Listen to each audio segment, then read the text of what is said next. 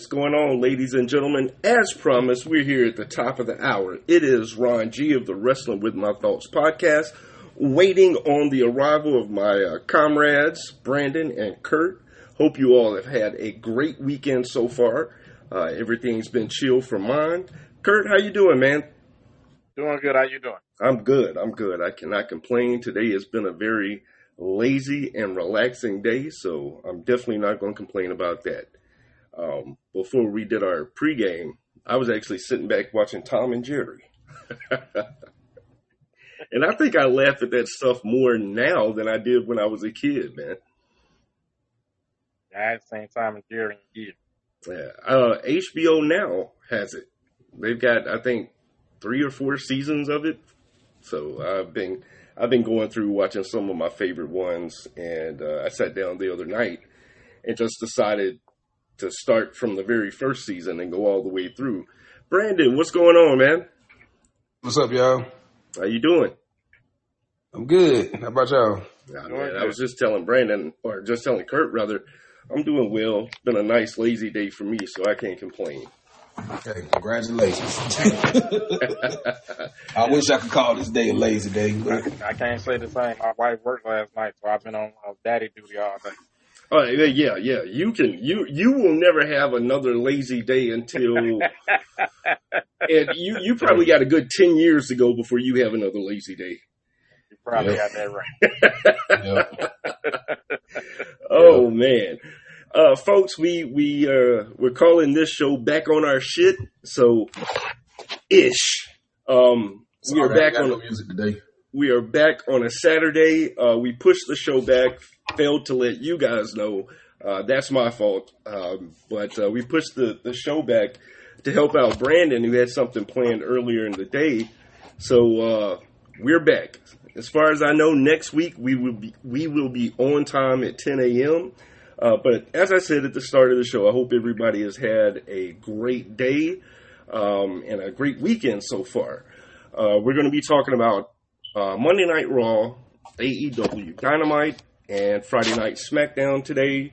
Uh, kind of going through that, we're going to look at some uh, show numbers for uh, for last week's shows and uh, give a breakdown on uh, on where they are as compared to the week before. Uh, what we want to start doing on the show is kind of giving you guys a little bit of a breakdown, some analysis on numbers that, speaking for myself, that I'm just now beginning to comprehend. So. Um, I think it's pretty interesting to do that. The numbers are are kind of fascinating to me, to be honest. Um, but we're also going to start doing um, a little more in-depth news uh, starting today. So, uh, gentlemen, what uh, what do you say we begin with the uh, the reviews of Monday Night Raw, AEW Dynamite, and uh, Friday Night SmackDown? All right, let's get it off. All right, uh, Monday Night Raw live March the twentieth of twenty twenty three. The match card was Kevin Owens and Sami Zayn uh, making a, ch- or I shouldn't say the card. The show started rather with Kevin Owens and Sami Zayn making a challenge. Um, I thought that segment was pretty good. I liked the way that uh, that everything went. I mean, as we've said over and over here the last few weeks, um, everything with the bloodline has been has been gold. Did, did you think this segment was pretty good, Brandon? I did. I enjoyed it. Um, I don't have nothing else to add. It was gold as usual, and I'm looking forward to this match. You know, we knew this match was coming months ago, but oh yeah, you know, we were just interested in seeing how it got there. We finally saw how it got there, and you know, let's let's get to it. I'm ready.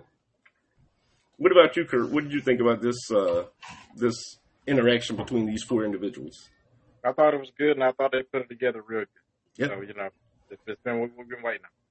I agree. I agree. Um, then we had a match between Austin Theory and Montez Ford. Uh, if you you guys will remember, a couple of months, or well, yeah, it's been a couple of months now that uh, Brandon, Kurt, and I all agreed that we think Montez Ford has superstar uh, stamped all across his forehead. Uh, unfortunately, he's facing Austin Theory heading into WrestleMania, so we kind of knew Austin Theory was going to win. Uh, so Austin Theory goes over on Montez Ford heading into WrestleMania. Um, anything to say about this match, Kurt? Yeah, I think they missed the mark on this match right here because I really go back to um, when they had the um, elimination chamber. Montez Ford should have won that match, and then you go with Montez Ford and Austin Theory at WrestleMania, not Austin Theory and John Cena. I don't, I don't like that. I think they missed the mark on that. That's just my opinion. Yeah, I, I don't disagree with that. Um, I, I think that Montez Montez Ford came out and showed improved during the elimination chamber. Um, or again, like you said, in my opinion, that's that's what he did. Um, what did you think about the match between Theory and Ford, Brandon? Um, I'm with Kurt. I would have liked to see Montez Ford be featured at WrestleMania this year. I think he earned a spot on the show, most yeah. definitely. And also, I was kind of surprised that this particular match was um, so early in the show. I thought that maybe it would have been later on in the show, or maybe a main event or something like that, maybe. But um, you know, I, I did like the match, and um, you know, I, I agree with Kurt. I think they missed the mark with um, they definitely missed the mark with this one. I think that they, I think they would have put on a banger at WrestleMania in front of the big stage in front of everybody. So yeah, yeah. you only get a one off with John Cena and Austin Theory. It's not like John right. Cena going to wrestle every week, every day. But if you let Montez Ford and Austin Theory go, you got you can shit, do that for at least a year. And see, and, the, the, the the thing with with Cena and Theory, if Theory didn't have a title, I, I think that match would be fine at WrestleMania. I would actually be interested in seeing that match at WrestleMania. But because it's for a title, like you say, Kurt, it it it's not like Cena's going to be there every day or every week. Um, So, you know, I I realize they're trying to capitalize um, on the name Cena carries with him, and I, and I get that, but for for WrestleMania and, and, and storyline sake, yeah, it just it doesn't make sense. So I'm less interested in seeing Theory and Cena simply because it is for the title. I would have much rather seen Montez yeah. Ford in Theory. And on top of that, and on top of that, this match is going to be the very first match of the kickoff of the weekend. Yeah, so I'm like, that would have been that would have been money for Austin, for Austin Theory and Montez Ford to kick off WrestleMania weekend. That would have been that that would have been cool as hell because both of them can go in the ring. So it just you know to get the get the crowd hyped and everything. So you know, but hey, it is what it is. Yeah. Next up, I don't even understand this match. Omos and Mustafa Ali. Um, did anybody in their right mind think that Mustafa Ali stood a chance in this match? And, and I, I, personally hate to be so cynical, but we're heading into WrestleMania. you've got you've got the the the people going into these marquee matches for WrestleMania. We know they're not going to lose unless it's somebody that is on the on the heel side, not the heel side, but on the downside of a storyline and losing only helps their story going into into WrestleMania. Omos cannot lose going into WrestleMania because of who he's facing. So uh, the match was what it was. Um, it was it was a big man, an extremely big man versus a small guy, and Omos it's defeats just, him. It's just filler, just a waste, waste right. some time. Get him on TV, let's waste some time. But it does nothing for either one of them. Yep. And what about you, Brandon? What you got to say about the match? I have nothing else to add. All right. Next up, they had the Impaulsive TV segment. Um, I, I know WWE, WWE has had these type of segments for a very long time, so this is nothing new. Um, going back to Piper's Pit, um, the Brother Love Show, all of those things, man. I, but I'm I didn't like them then, and I don't like them now. Um, so this was, you know, a bathroom break for me. Um, you know, Seth Rollins showed up to further their storyline heading into WrestleMania, but I could have done without this. Um, what about you, Kurt? Yeah, I, I understand why they do it. yeah, I understand. I understand why they do it, but I'm with you on that. It's just it makes Logan Paul look good, makes Seth Rollins look a little weak. So, but I, like I said, I understand why they do it to build on it, but they I could have dealt without it. Yeah, I, I agree. Brandon, did uh, what did you think about the Impaulsive TV segment? I saw it come on and I flipped to the um I flipped to something else. And I just kept one eye on it just to see what was going on. I'm with y'all. I mean, I'm with Kurt. Like, yeah, you got to do it, but eh, waste of time. But I did. I, I there was something that I did catch. I did kind of um like how Logan Paul was kind of going along with the crowd because nobody really likes him, and he got up there and started talking his shit. So I was like, okay, but Yeah, at least that- he's acknowledging what's going on. But I've got something to say about that, but for Yeah, a I different. wanna, I'm I'm gonna let you talk, Ron, but then uh, kick it back to me when you get done. Um, I've got something to say about that, but a different person on a different show. Um, we'll get to that later. What'd you have to say, Kurt? So this, so just to piggyback on what um, Brandon said or what you said, I'm not sure who is the the heel or the fucking babyface in this scenario. I, I, I'm Exactly. I'm lost. I exactly, Is- is- because is in my estimation, both of them are heels. That's what I thought. So Right. I'm, I'm kind of tech- confused on what we're doing. I, I Because technically, Seth Rollins is supposed to. I'm sorry. A minute. But technically, so, uh, Seth Rollins is supposed to be a heel. What happened to him was he just had a catch, he just got a, a catchy theme song that everybody like to sing to, like Chris Jericho does over there That at shit is trash. That shit is trash. And that, and that's how he kind of ended up turning semi baby face or whatever. Because before then, Seth Rollins was heeling it up so good. yeah. And then next thing you know, he went and got this, whoa, whoa, and, then, and everybody doing it. And so that just kind of made him cool. But he's a But, natural um, heel. He's a natural right. heel. He's a nat. Both of them are natural heels. Both of them. They were trying to make Logan Paul the baby face, but don't nobody, don't nobody want, ain't nobody, don't nobody want to cheer him at all because they can- feel like you know, you know how you know how it is when there's, when there's an outsider that comes in and he's actually good. Be like, you know, I do, don't but I nobody want to cheer Logan- him. I do, but I can see Logan Paul being a babyface before I can see Seth Rollins being a babyface. I'll buy that more. Absolutely, because once whenever Logan, if Logan Paul sticks with it long enough, and I he ends up winning over I the fans, yeah, and he ends up winning over the fans, he's gonna be super baby face.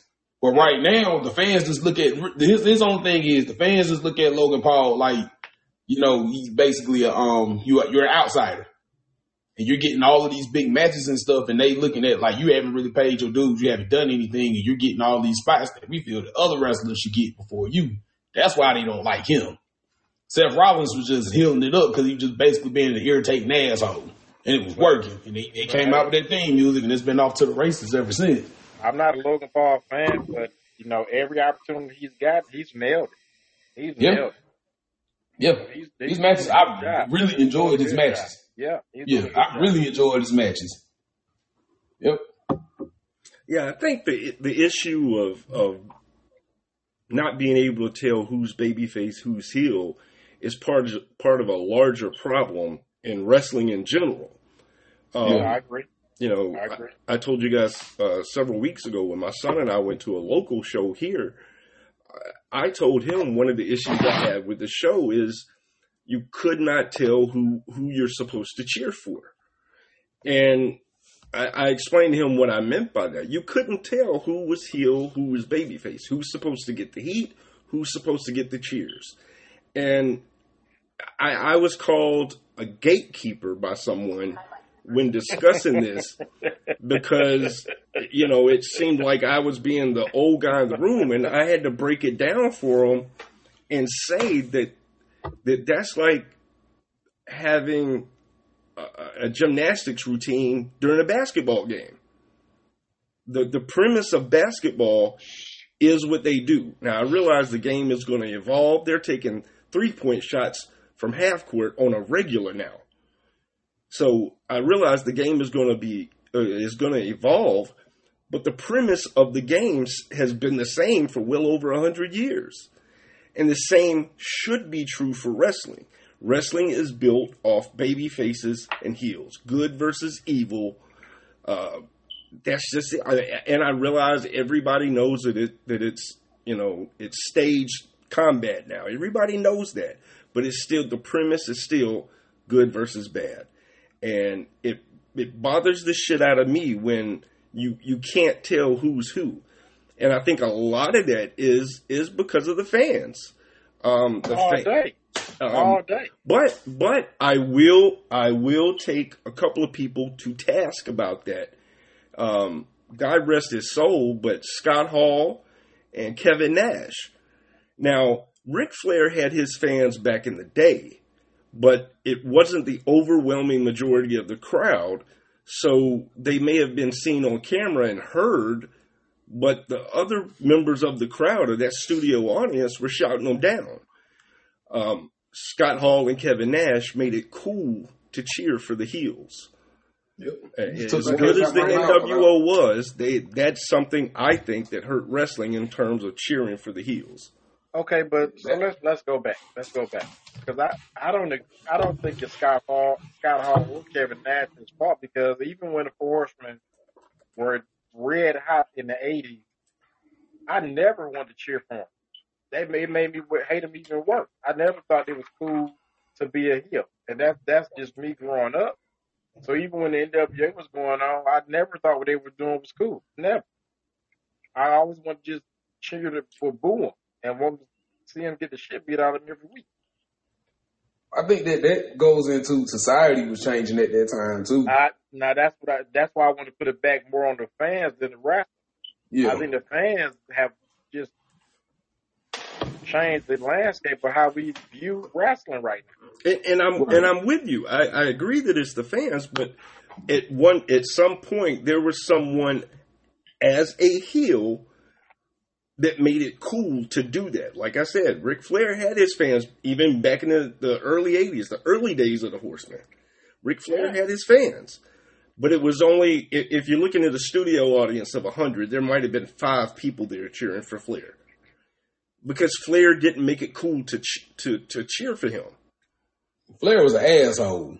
Right. And I think That's, that's I the think bottom line. Scott Flair was Hall- an asshole. Scott Hall and Nash go out. Nothing. I mean, they did what they did. I I like the NWO, but doing what they did, it made it cool to. Ch- they were the cool bad guys.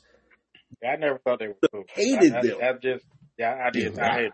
It. I never. I was I hated them. I I I never liked the NWO. I respect never what they thought, I never done, thought they were cool. I never thought they Right. were cool. but I. But I, then I love the outsiders. But let's let's get back to Raw. Um, Yeah. Dominik Mysterio and Johnny Gargano. If y'all notice in the notes I sent you, I capitalized the shit out of Johnny. So that I so that I would not call him by the wrong name. All Um, of you. Yes. Joey. So Dominik Mysterio defeated Johnny Gargano. Um, That's still I- funny. again in the in the match, man, it is Dominik's going into uh, WrestleMania. I don't even know if Gargano is on the WrestleMania card. He's Um, not. So we kind of knew what was going to happen with this one. Um, but Dominik wins. It, it was a decent match. Dominik is still learning. He's he's green as hell, and he looks awkward in the ring when he's not in a tag team match. Um, because he's in a tag at the times when he's in a tag match, that more experienced partner kind of takes the the glare of his awkwardness in the ring off of him, in my opinion. But I think that with the experience that Gargano has, it kind of helped Dominik a little bit. So it was what it was. Not a bad match, but it wasn't necessarily a great match either, or a good match either. Um, but uh, Dominik picks up the win heading into WrestleMania. What'd you think about the match, Brandon? Oh well, first, uh, you calling Johnny Gargano Joey is still ain't as good as when I called Dusty Rhodes. When I said Dusty Rhodes was doing the Ric Flair or whoever that was. What, what you call Dusty Rhodes?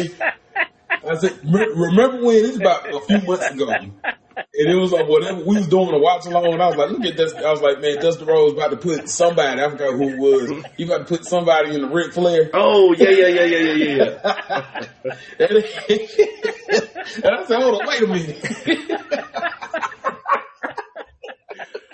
Oh man. but oh, I you know what? I want to say my comments for Dominik when we get to the SmackDown review because I got I finally got my wish. So. Kurt Law. Hey, big bro, go get you some water, man. So You had to take a drink on that. um, now that you got your composure, what did you think about the match, Kurt? I thought the match was okay, and, and like I agree with you. I think Johnny carried Dominik because Dominik just looked he, he looked so awkward to me. hmm He just looked very awkward to me. And I, I don't, I understand why they're pushing it, but I wish they would. He's not ready. He's not ready. Yeah, Yeah, he get ready. He just he, he, he- his his um, wrestling style is going to grow as time goes on. He got to get the reps in, and also I don't think that the style that he wrestles fits his body type. I But think his maybe body- he needs to he- develop he- another he- style. He looks so Right. awkward. He looks so awkward. It's awkward. very awkward. It's like his style is made for like a smaller luchador, maybe. But I, I just think that he may. I think he might just need to tweak his style a little bit, and maybe it'll fit. and It'll flow a little bit better. Next up, we have uh, Rhea Ripley versus Bayley. Uh, Rhea Ripley going over. Um, again, I, I'm going to say I'm cynical as hell reviewing everything except AEW Dynamite because it's it's heading into WrestleMania, so we kind of know where everything's heading. Um, I, with that said, I do think it's a shame that Bayley had to get pinned um, because when she came back, she came back with a lot of steam behind her, and I think she's been cooled off since then. Um, but the the match was good. Uh, well, I take that back. Um, the match was okay. You could tell that I don't know what happened between the two, but you could tell they were off a little bit. Um, so it was just an okay match. Um, Kurt, what are your thoughts on this one? Uh, Rhea and Bayley. Yeah, I thought it was okay, but I agree with you. I thought they were wrong. yeah But I just- do like how they're building Rhea Ripley up. I do like that. Brandon, what say ye? Both of y'all took the words out of my mouth, and then really did my, and then Rhea did my favorite pen at the end, but she put a little oomph into it, like she meant business, and I, I like that part of it. So Yeah, and again, this is another this is another situation where you don't know who's the face and who's the heel. Because Bayley's Yeah. walking around with uh, damage control, um, and Rhea Ripley is associated with Judgment Day. So who who is the heel and who is the face in this match? And that's the- okay, so in my so I look at it like, as both of them are heels, and that's where it's like it did really it really doesn't matter in this day and time who's the baby face and who's the heel.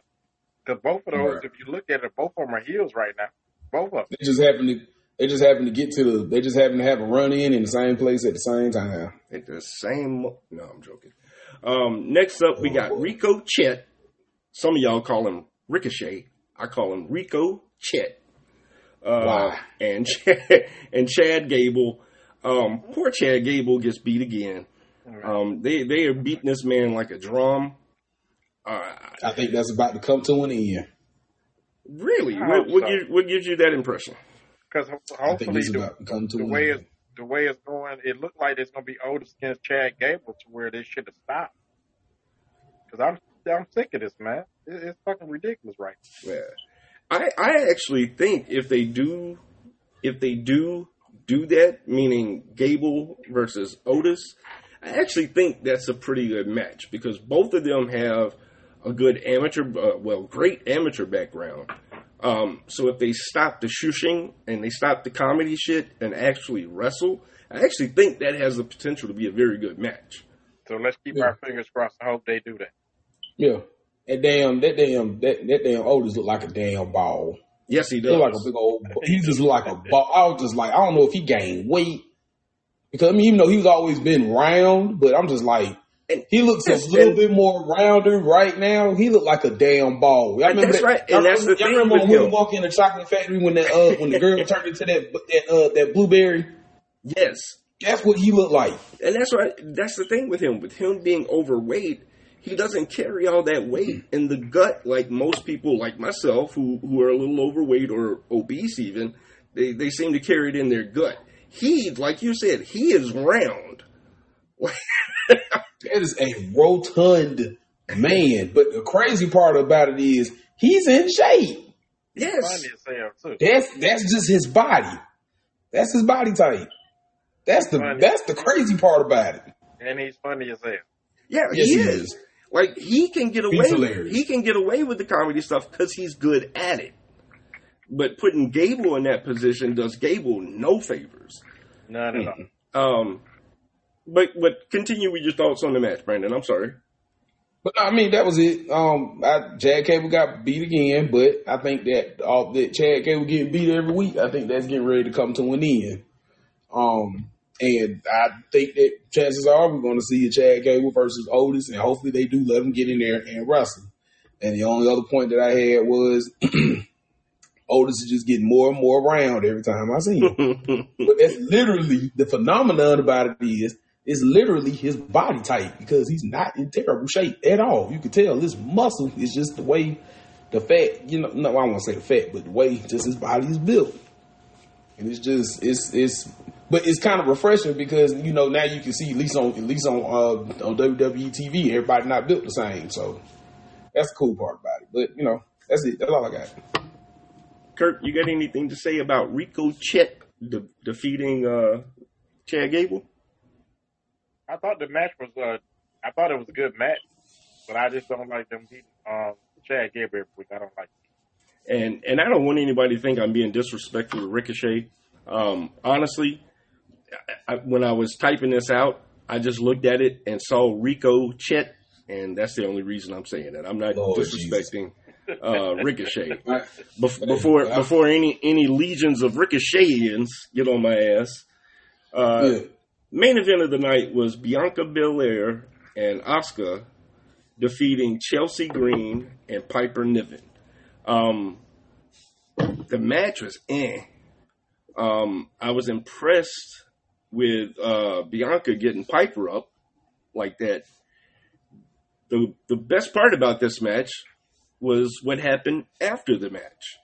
Um, so it looks like Asuka is going to be a heel, like a full fledged heel.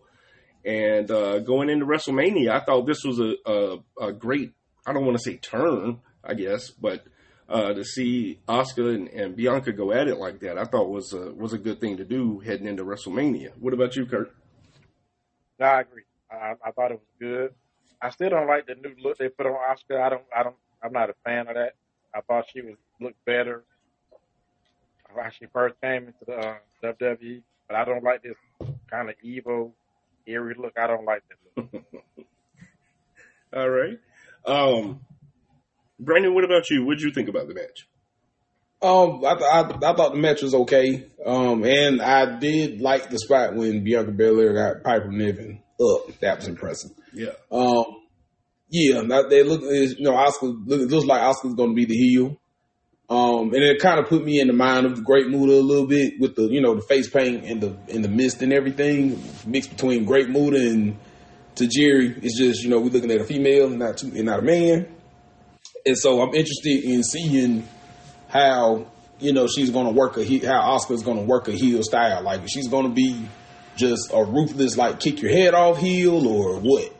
Like I'm, I'm interested in I'm interested in seeing that dynamic between them two at WrestleMania. So yeah. Same, same. I agree. Um, and and I, I don't want to necessarily dwell on this too long, but um, this does bring up what we were talking about the other night. Um, about a, uh, a Japanese uh, wrestler holding a, a major uh, heavyweight, well, not heavyweight in this case, but a major uh, or top title in a promotion. Um, and we, we threw over a few names or whatever, but as far as women, um, you know, I, I, think that it would be a good move to put the title on Asuka, Not just. I thought she's been. A, I thought she's been a champion before. I don't think she's been the WWE champion. I thought she was. Who, Asuka? Yeah. Yeah, she got both of the belts. That's what I thought. Yeah, she had both of the belts. I did not know that. I don't know how yeah. I didn't know that, but I did not know that. She had both of the belts. Because you know, when she first came in, she was undefeated for like uh, forever. Oh, well. I'll shut my damn mouth then. Anyway, so I said I didn't want to take too long on that, and we didn't. So um, next up, uh, we're going to take a look at AEW Dynamite for March 22nd, 2023. Um, starting off the show, uh, we had a week break of, of Orange Cassidy at least. Um, it's, it's starting out the show, I mean. So we had a week break, but they're right back at it this week with Orange Cassidy uh, starting off the show. But this time he's with Darby Allin and Sting. and they're taking on the Butcher, the Blade, and Kip Sabian. Um, I don't even understand how Kip Sabian fits in with them at all. Um, just another thing of Tony's booking, but Cassidy, Allen, and Steen pick up the victory. really don't have a whole lot to say about this match. Um, I'm glad Sting, you know, being one of my favorites of all time, I'm glad he's picking up a nice paycheck and not have to do a whole lot of work. Um, as I said before, I think it was on the last little episode we did. I think the Butcher and the Blade have something to them, but they one they don't feature them enough, and when they do, it's normally in some dumb shit. Um, but what were your thoughts on this match, Brandon? Or do you have any? Nope. All right. Um, Kurt, what about you?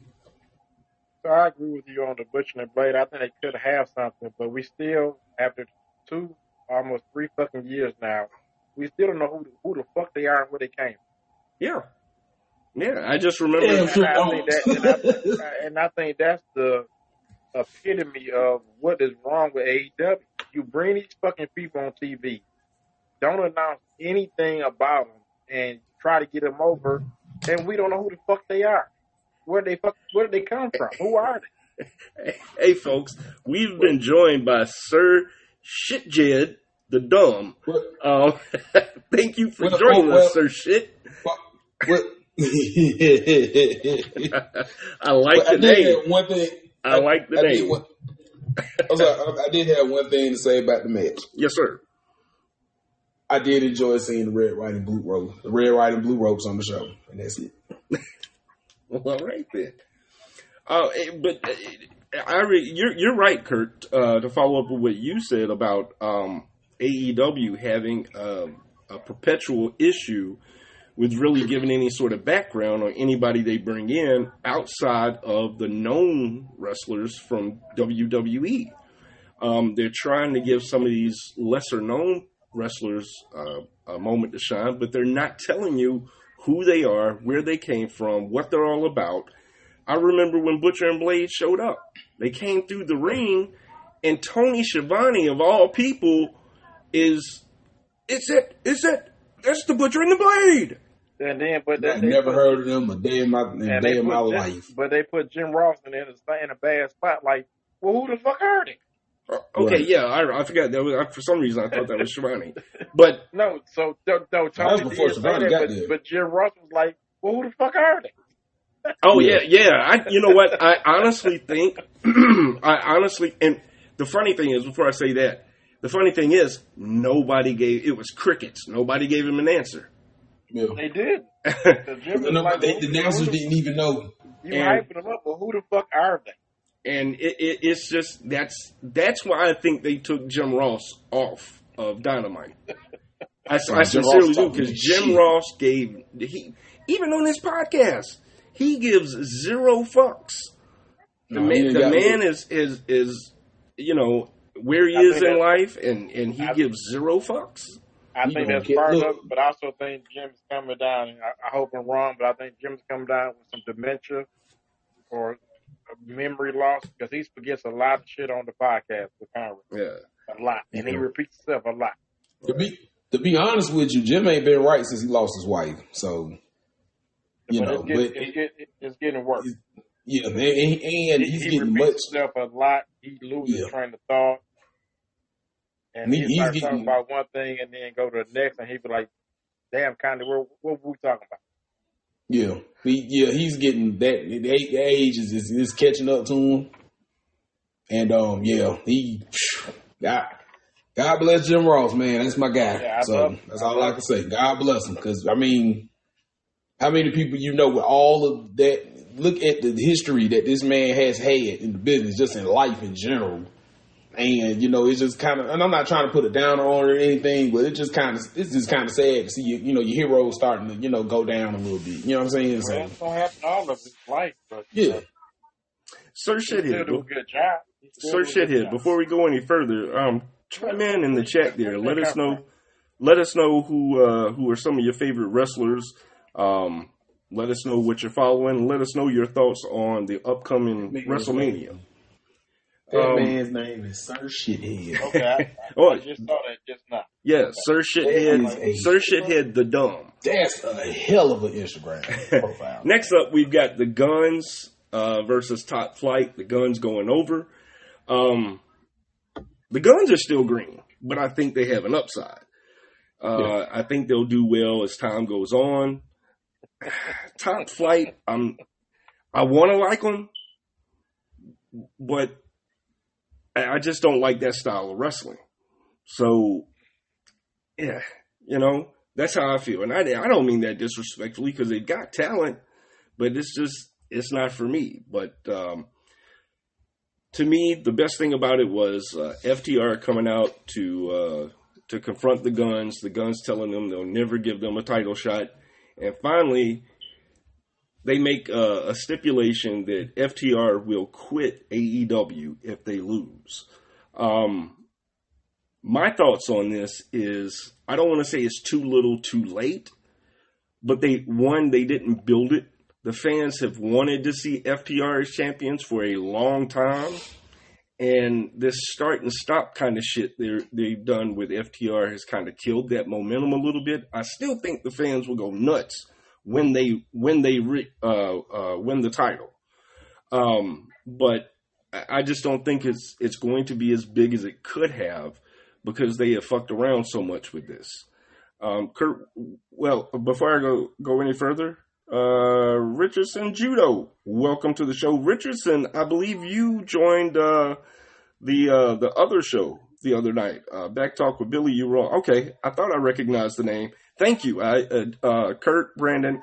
Um, I did a uh, uh, special episode of Back Talk with Billy and uh, Richardson joined in. I, I invited him to come on over and check this show out. He's a wrestling fan as well. Uh, Cool. So, but um, Glad to have you. Well, hey, man. say that again.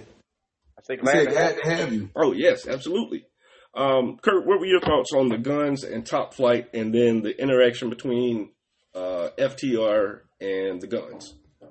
See, I have I, opposite um, feeling how you. I think the top flight has the more upside than the gun. I don't like the Gunns at all. I don't see any upside to them whatsoever. Not sure why they have the title whatsoever. But I think top flight has a bigger ceiling to me. Um, and I think with FTR, I, and I want to blame AEW in the beginning for how they was not were not pushing FTR, but I think just listen to that podcast. I think it's a lot on what uh, FTR want to do just throughout the country or uh, throughout the world, and not be on TV with AEW every day or every week. So I think that's part of what they want to do long term. What their vision was as a tag team, just to um, have the experience of travel the world and not just be featured on the show every week. Right. I I don't don't. want to put all that on AEW. I, I'm with you. I don't. I don't think they should be uh, on the show every week. Um, but I just. I don't know. I just think that this is just a, a weird time for them to pull the trigger on this, and I think. But I, it goes back to I think now that FTR has done everything they want to do internationally, so now they want to come back and just settle down and be in AEW for let's say another, another six months to a year and not travel like they were doing because that was something that they want to do, and that's that was a big part of why they left WWE because they just wanted to get, do more than just WWE well, and I- another promotion. I- I will say this, and this may be my uh, the hatred of the Bucks coming out in me, but I think the Young Bucks had a lot to do with with why this hasn't happened sooner. That's just my opinion. I Um, think I think that played a role in it, but I also think it, it some of it was what FTR just ultimately wanted to do okay, because they because that's why they left WWE because they were like, hey, you know, we want to do more than just be here and just travel to all these different cities and states all the time. We want to be To more wrestle the same people. Yeah, all right. So what did what did you think about the match, Brandon? Uh, and then the the interaction with FTR. Well, I thought that I thought the match was cool. Um, every time I see Top Flight for whatever reason, I be like Craig. Every time they come down to the ring, I be like Craig and Day Day Because all I can see is just sitting in a security uniform.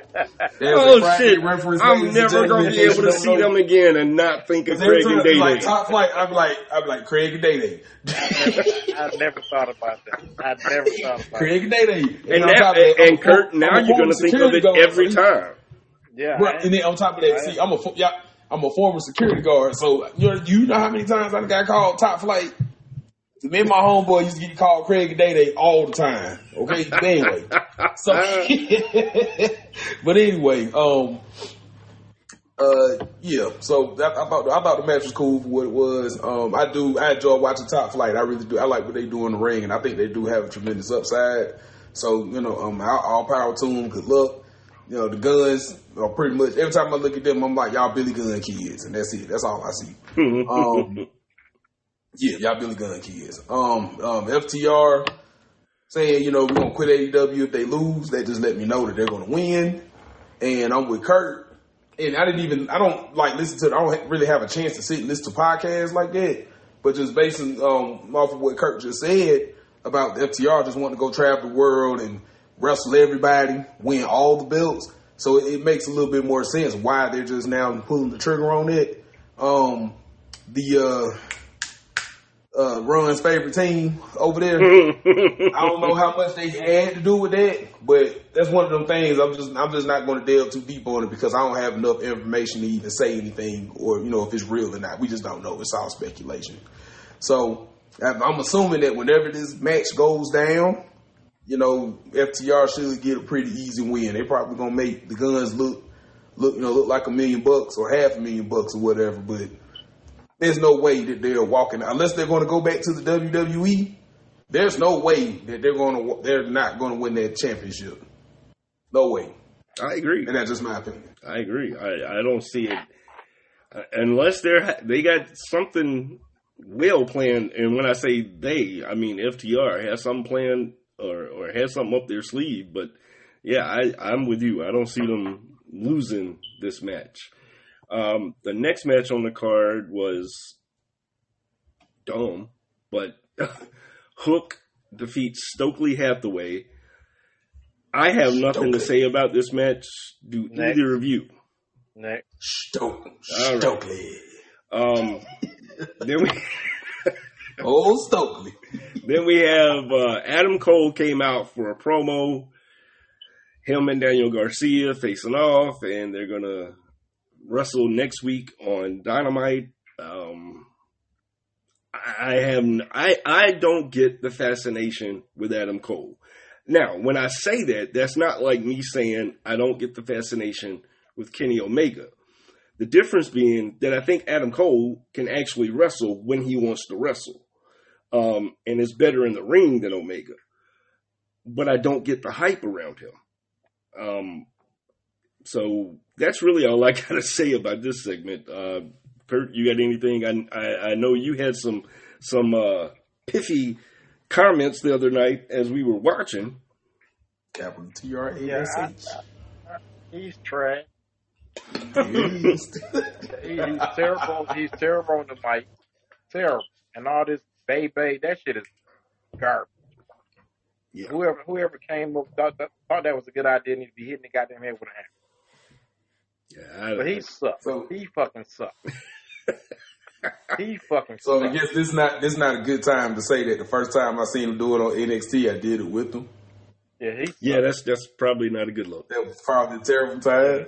Yeah, Adam Cole, baby. Oh, hey, that's cool. So I so don't let's just say you you you hypothetically might have done that.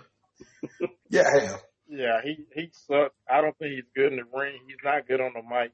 I don't understand why they pushing him the way they're pushing him. He needs to be just get fire his ass. Get rid of him. Damn. All right, so we know how Kurt feels. Brandon, you want to tell us how you felt about this segment? Oh well, Brandon, baby. it was no. no. wait, wait. Go ahead, No. man. now I can't get it out. Anyway, um, well, I mean, I thought the segment was fine, but I'm not. Am I interested in seeing the match? No.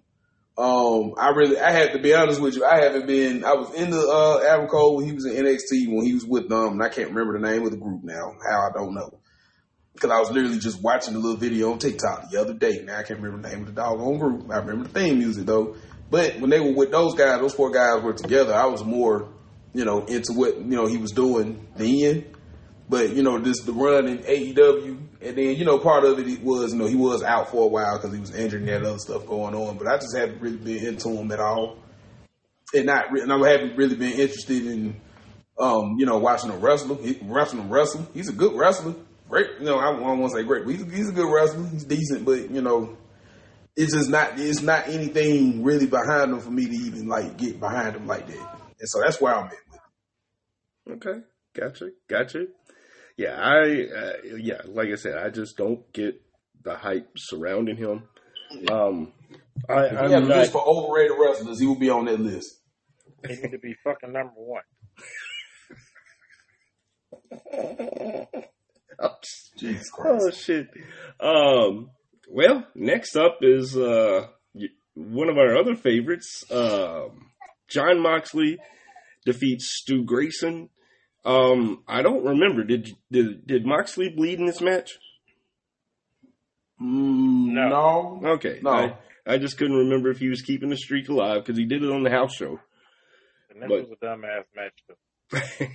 so, do do either one of you have anything to say about this match?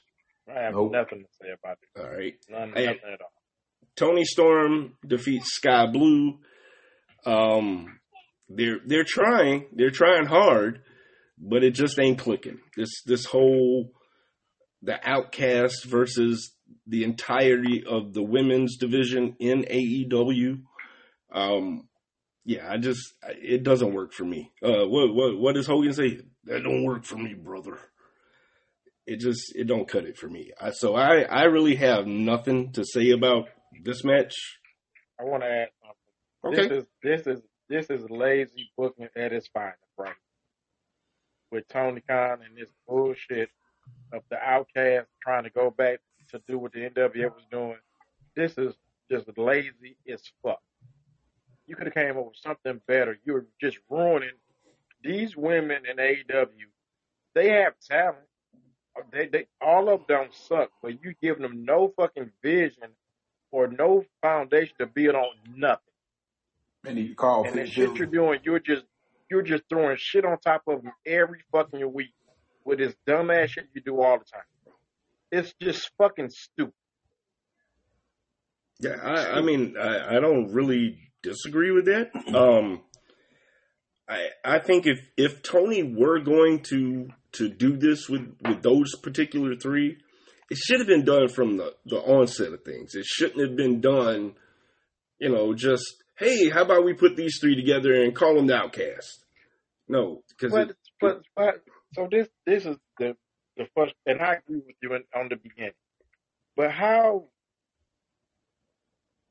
original is you go from the outsiders to the outcast? It's the same fucking thing. Come up with a different goddamn name. At I least agree. you can do that. At least you can do that. That's why I say it's just lazy booking at its fine. You can come up with nothing better than, than the fucking outcast. Come on, man. Come on. All right. Uh, Brandon, you got anything? Nope. I was just looking for Jade Cargill. um, yeah, I, I mean, overall, I agree with with Kurt. Um, they they didn't do Toni Storm, um, Saraya, or Ruby Soho any favors with this um, because it just popped up overnight and it, it, it didn't build. Um, it was just it's stupid. I, I hate to say it, but it's stupid. Well, I don't really hate to say it, but it's stupid. Um, the main event of the night, and it was uh, much promoted main event of the night, was um, Kenny Omega versus El Hijo del Vikingo, which is the son of the Viking. Um,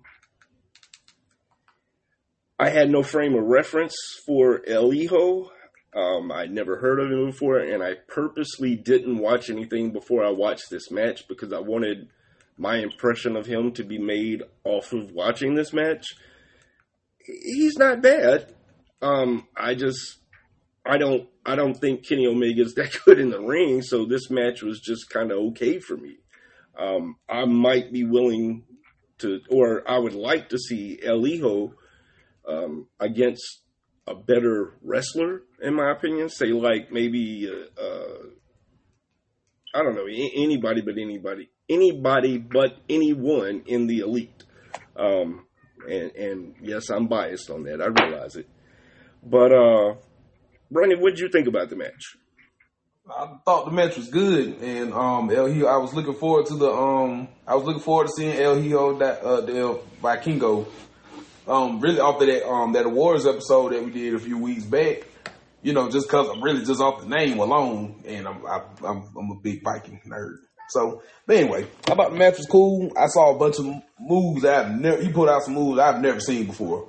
Um, there was a spot in the match where there's two spots in the match that I wanted to talk about. Is that one spot where uh, Kenny Omega was about to also bomb him off the top rope, and that scared the shit out of me because I thought they were going to fall and somebody was going to land wrong, and it looked like Kenny Omega landed on the side of his head, on the side of his ear, and, um, and you know whatever. And then after that, um, Vikingo had that spot where he went and he did that look like a 450 or something onto the on the Kenny Omega on the table. I thought that was sick. Yeah. But um, but uh, but you know, other than that, man, I thought the match was I thought the match was pretty good. Um, the ending, uh, I don't know. I just have a few questions. I just kind of look at it like this: If Don Callis, aka uh, Cyrus the Virus in ECW, was going to pretty much be like, you know, hey, he just put me on, he just threw me on my ass or whatever, blah blah blah, to Kenny Omega when Hangman Page came in to help him out against the um, Blackpool Combat Club. I kind of feel like, you know, they, he could, I don't know, accidentally kicked him in the leg or something instead of just holding him back and then Don Callis pretty much flopping because that's what happened. And so, and I'm, you know, I, I, guess, you know, we'll see which, you know, how, how that story is going to turn out. Cause I'm like, I guess, okay, I'm, they get ready to go into a feud all because Don Callis just wanted to flop. So, yeah. So that's that. You know, the match itself was fine. The, um, post match stuff, you know, questions. We'll just see how long that's going to last and where it's going to go. And maybe, hopefully, they, this time around, they are trying to come up with a legit storyline and, you know, just kind of put something together. At least try to, because that's what they need right now, badly, very badly. Yeah, that's that's certainly not their strong suit. So, but uh, Kurt, what what did you think about this match? Um, have had you ever heard of or seen El Hijo El Vikingo? I, I I had never seen him, but I you know I heard of him when we did the um, the ratings when we were all together at Brand House. I was interested to see how he looked. He didn't look bad at all. Um, I didn't like some of the move, some of the spots in the matches because they were waiting on each other to get ready to do things. I didn't like that. I thought they could have did that better. Um, and I did like the end of the match, like Brandon stated. I thought they could have did that better as well. So it's going to be interesting to see how they build on this momentum. Because something I did make note of is once this match did come on, they did gain more viewers to watch the match, and then they the people that did tune in to the match stayed until the end of the yeah. match. This was like one of the highest retention and growth matches they've had in a while to where people actually start and stay from beginning to end. You know what? I think that um El Hijo del Vikingo, he has more of a following than we know. I believe because that. that's oh, big. Yeah, I could definitely when you can get when everybody literally everybody literally kind of fast forward through the show trying to get to that match. And to be honest with you, in a way, because I had to go back and rewatch the show again to remember everything. And but that that's the only match that I wanted to see because I'm like, because really, and I'm just like, I had never seen this guy wrestle before. I don't know what he looked like, but just off his name alone, I'm like, I want to see this shit. And then he and then he came in and was you know doing doing those you know he was just he was doing moves that I he's doing moves I've never seen before and that's rare. So, you know, I, I, hope that he, um, I hope he, you know, gets to stay around, and I'm interested to see who's going, who, who he's going to wrestle next. Okay. If he does get the opportunity. Yeah, I'm, I'm sure uh, um, Tony Khan will have him back. Um, just because he likes to have crossovers. Yeah, and he brought, he brought you some ratings. So, moving on to Friday Night SmackDown on the 24th, uh, which was last night. Um, opening the show, we had Cody Rhodes coming out to wrestle Lud- Ludwig Kaiser. For for whatever reason, I want to say Ludwig von Kaiser. I don't know why, but I want to say von Kaiser. Um, but this is uh, you know, it, it's going to have shades of how we we reviewed Raw. Um, once again, Cody Rhodes is is heading into WrestleMania, into the main event uh, of night two uh, against Roman Reigns. So we we knew that uh, that Rhodes wasn't going to lose, especially to Kaiser. Um, it was a it was a decent match. Uh, there were a few missed spots in there, and then the the aftermath um, with Heyman coming out and uh, Solo coming out. Um, they keep building on this. I I like the interaction uh, that that Paul and Cody have.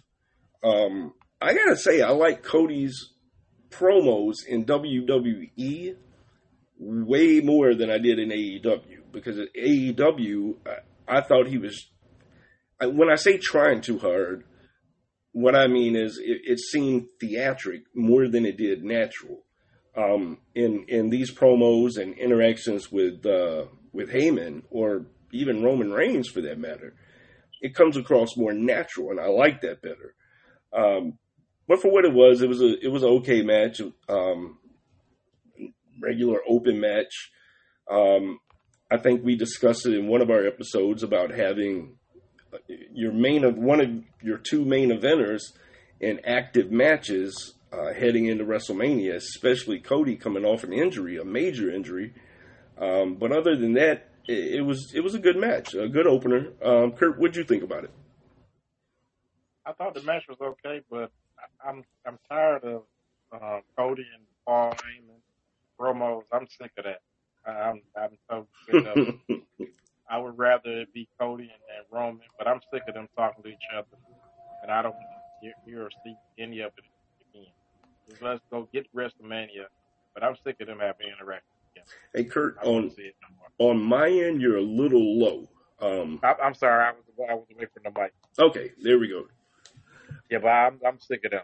I'm sick of seeing them two together. I don't like it. Wait, you, you're sick of the the the back and forth between Heyman and Yeah, Rhodes? the back and forth. Yeah, I'm, I don't want to see that shit. Oh man, not me. I could I could watch that shit all day. No, that shit is, is yeah. I don't like it at all. That not one, not one fucking bit, not one. All right, Brandon, what did uh what did you think about the match? Um, I thought the match was cool, and I'm with Kurt. Like, I'm just, I'm ready to get on. I'm ready to get on with the match at WrestleMania, and I want to see more interaction with uh, Cody and Roman Reigns. And you know, we're getting that next week, but I'm just, I'm, I'm just, I just don't. I'm, I'm tired of listening to promos now. It's like we've talked enough. We know. Let's we we, we need to get to some action or something. You know, we you talked enough. How much more is there? What more is there to say? And I just want And- to add. I'm sorry. Go ahead, Brent. I'm sorry. Let I was just about to say, why in the hell is Cody still wrestling? why? For what? Why? It's you know, I it, at some point, even if you kept them off TV for a week and just showed a video package, man, like we gotta, it's, we we we. I, I don't know about the rest of y'all, but I've heard enough. I'm like, okay, let's get to some action here. And I, I, I think they've done a better job promoting Charlotte and uh, Rhea Ripley than they've done with Cody versus Roman.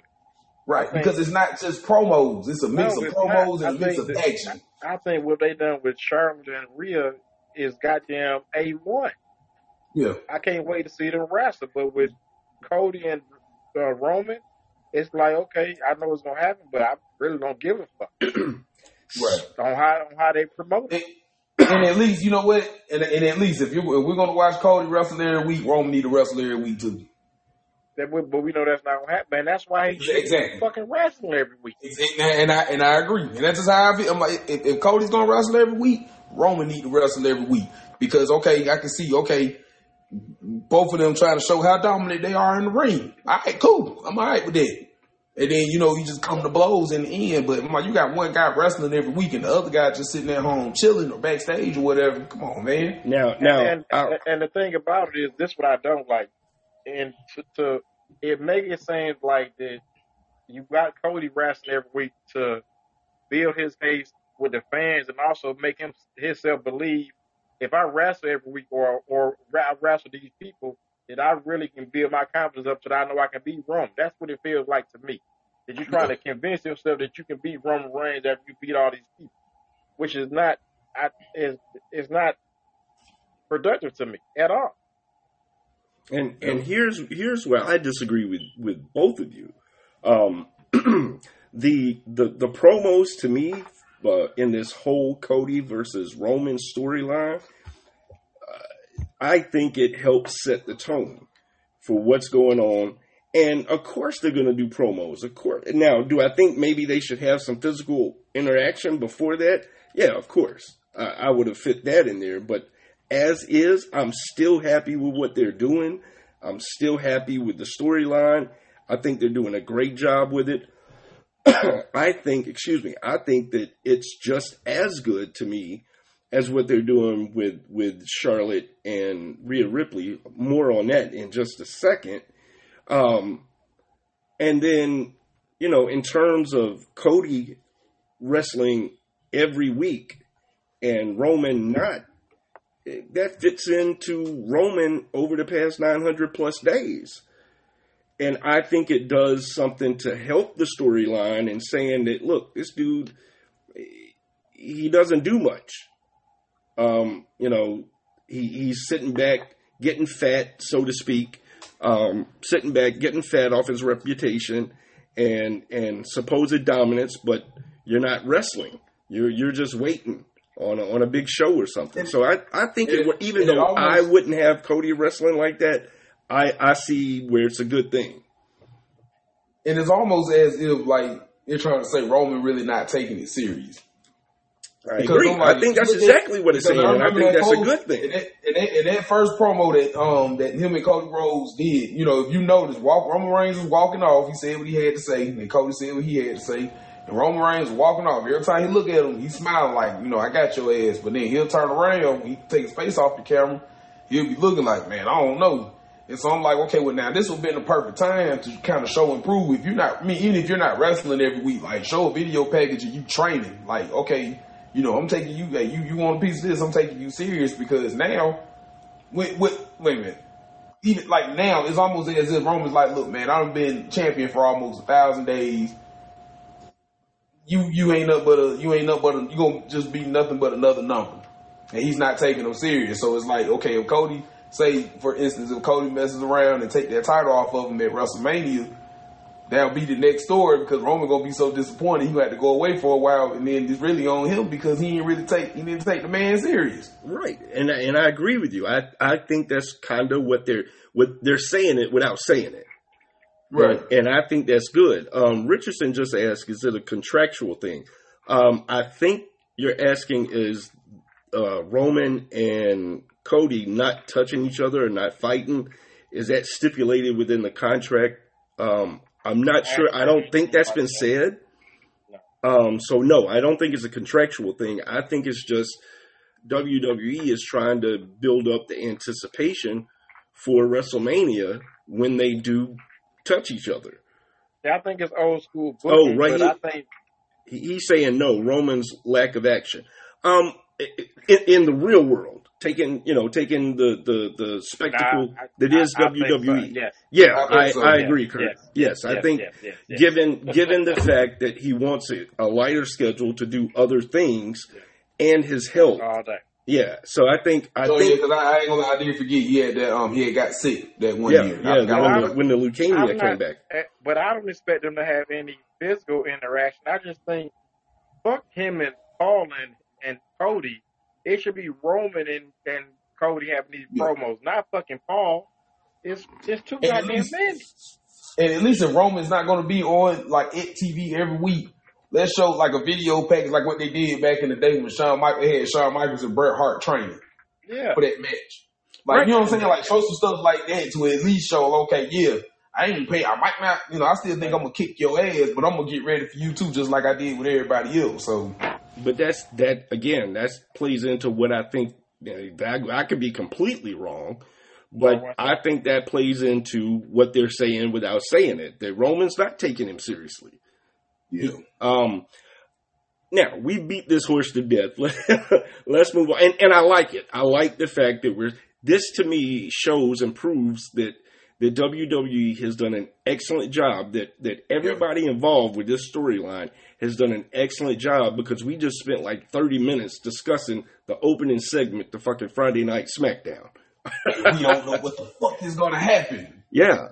So uh so next up on the menu is the Charlotte Flair promo. And I'm going to circle back to when we were talking about Raw and I said I would have the similar thing to say about somebody else but later. Yeah, This is what I was talking about. This Okay. this promo by Charlotte was confusing as hell. She is obviously thus far in this in this feud with Rhea Ripley been the babyface.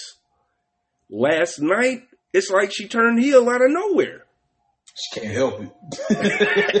and that may be the truth. She can't help it. Charlotte is a hit. Look, remember back in the day when Ric Flair used to turn babyface? Yeah, Did that ever look right? no, It all depends. No, on, it didn't. it all depends on the circumstance of when they were doing.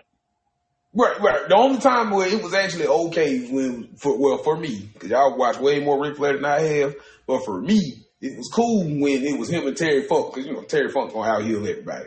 Okay, when it was him, t- and him and Terry Funk having their little thing or whatever. But whenever, to me, whenever Ric Flair was a baby face, it just didn't look right to me. I'm like, when when Ric Flair's at the height of his superpowers, I'm like, Ric Flair is a heel. I, He's a and, and I heel. He and I can't help agree with that, but and I agree. Not all the time, because he Ric was a baby face when he beat Harley Race for the title. Yeah, I'm just saying. I mean, I'm, I'm, I'm just saying. Like for me, Ric Flair to me is a natural heel. Like he can only be babyface for, for so long. And and I think Until he I- goes I- back I- to himself. I agree with that. And, totally and Charlotte Charlotte is the same way. But the, the issue here is now I don't know if this was planned or or whatever, but that promo last night was not a baby. You you at this moment in time, it ain't the time to go heel when you're heading into No. a into a, a main event for night one match against uh, uh, Rhea Ripley. It's it, so this the promo wasn't bad. The promo was a pretty good promo. It wasn't her best work, but it was pretty good. Um, but it just it's like she f- fucking turned heel out of nowhere. And But once so- again, the the what chance raised their ugly heads. I do like the fact when she addressed that. But but the, but so but this the thing with Charlotte, and I think she's done a good job. I think WWE has done a good job of basically she's always been like, in my opinion, in the middle of either you don't know if she's a babyface or a heel. Like so, she's always been in the middle. To where she can go either way. That's just what, how I look at it, and how I look at it with this run right here. Maybe, maybe so. Maybe they're they're putting her in that what what you're describing as a, a, a tweener role. Um, I don't know. It just came out of left field to me. Um, what did you think, Brandon? Um, I thought the uh, I thought the promo was good, and yeah, and I was just sitting there looking at it like she eventually she's going to go back to herself. She can't help it. That's who she is. Yeah. Um, absolutely. also, I wanted to say something. I just wanted to say something about those damn work, those damn wet chants. I Hold literally, I sat and I counted how hold on a many years. I counted how many years they have been. The fans have been chanting, "What? Thank you, Stone Cold. This is all your fault." They And that's exactly "What how it should be stated. I love Stone Cold, but for twen- this is your fault. They've been doing this shit for What? 21 years. what? Since 2002. What? Maybe 01. What? Now, when Steve, when Steve Austin first did it, that shit was funny as hell, especially when he did that what, what, what, what, what, what, Whataburger. That was fucking hilarious. Yeah, I, But- I mean, it's just it has I run its course. like it's overkill. yes, Like, good lord, man, let these folks, let these, let these guys and girls get up there and say whatever it is they need to say because sometimes they're ruining fans are ruining a promo by chanting what. Now, sometimes when you know the person, whoever is talking, they just talking a bunch of about nothing. Then the what chance, all right, fine, because it makes sense. But it's like for every promo, it's just like it's just like when I'm at work and I'm trying to teach one of the kids. Every time I take a pause, one of the kids go sharpen their pencil. It's like, come on, man. Like you got let me finish what let them finish what it is that you know they, they gotta say, and then or at least come like come up with another chant or something. Like I, I ain't gonna lie, I'm starting to miss, I'm starting to miss the asshole chants. yeah, You know what I'm saying? Remember those? Asshole, yeah. asshole. Asshole. I'm starting to miss those. Those, especially when they did the Vince. That shit was funny. So, but yeah, that's all I um, got. Kurt, did you have anything? I know you you already gave some some opinion, but did you have anything to add? I'm gonna take that silence as a no. Um, or he Might may, have stepped off the mic for a second. that's what I was about to say. He might have stepped away for a second. Yeah, because he's on mute. Um, next up was L.A. Knight versus Rey Mysterio. Uh, okay, he's definitely back now, or somebody's moving around. Um, That's me. LA Knight versus Rey Mysterio. Uh, LA Knight picks up the win thanks to interference. Well, I I don't know if it was interference, but a distraction uh, from Dominik Mysterio. Um, it's good to see LA Knight pick up a win after he's been jobbing so much lately. Um, Yeah. I like LA Knight. I don't care for his yeah. I don't care for that, but I, I like him as a wrestler, so it's good to see him get the win. And I think it actually he- helped set the tone for what happened after the match. I think um, Oh yeah. I don't I don't like what Rey said to Dominik after that because he was like, I didn't want to do this. You made me do this. I think what Rey should have done, I think what would have served this better, in my opinion, what would have served it better is um, Rey just browbeating him like, you can talk about me all you want, you can fuck with me all you want, but don't touch my wife. You Respect know your what? I agree. I agree. Yeah. I agree. Yeah, so um, that is this is the only time, or the first time I should say, that I've actually had some intrigue about this match, and it it had to do with Rey stepping up. Um, whether it'll be a good match or not is still anybody's guess. But last night was the first time I had some intrigue. I just wish that uh, Rey would have addressed him like an angry father slash husband, and like, look, you can you can talk about me, you can touch me, you can do whatever you want to to me, but don't touch my wife. Um, Yeah, and I think that's Love what they was this what they were building too. So I'm not mad at them. We So- we finally got there. yeah, yeah, finally. um, Yeah. so, what, Brandon, you you got anything to add to that? Oh yeah, because y'all know I about this, and I'm like, you know, and I, I, know I get a little vulgar sometimes, but I'm like, I'm sorry, that just I don't know for some reason that just kind of hit me personally, and I'm just like, you slap shit out that boy. And when I tell you, I was sitting on my couch last night watching that, and I think I was playing the game on my phone, and I saw the corner of my eye, and I popped so big, I almost flew off of this couch, and he punched me. It's about damn time because I'm sitting up here like, man, bro, I'm like Rey. If you let that boy go over there and talk to his mama, your wife, and your daughter, his sister, like that, and let him get away with it, man, I know something. Yeah, yeah, I, I Because definitely for like most, the way for went most down men, for most for most men, that's where that's where anybody. It's like you can do say whatever it is you want to be, fine. But you come after my wife, you come after my mom, you come after my daughter, it's over. Yeah, we got some, we got problems. We We, got we, we about to move some furniture up in this motherfucker. and Rey, man, hey man, you know, man, Rey, man, on here and did he dropped his leg, he just went on down to that ring. I said, uh oh, like, and I'm just like, I'm like, please don't draw, the, don't draw the fist, and then don't hit him. He went over there, and I like how they did the camera shot because they didn't actually show him actually, you know, the fist meeting the face, but you know, it was a hit. Yeah, So I kind, I, like, I like, I like how they did that, and I think in the back of my head, maybe Rey requested that because he was just like, you know, cause you know, probably in real life, he like, man, you trying to fight my kids or whatever, and that's understandable. And so I just, I just, I just, I like, I like that entire segment. It was well done, and um, you know, and now we gonna go ahead, go, gonna go ahead and, and get this match at WrestleMania, and I hope that Rey beat Dominik like he stole something. Yeah, I don't I think that so. that need to be. That does not need to be a lucha libre style match, like a formulated match. That need to be. I'm finna take my belt off and I'm finna whoop your ass. Yeah, and and, and he doesn't need to give too much shine to Dominik either.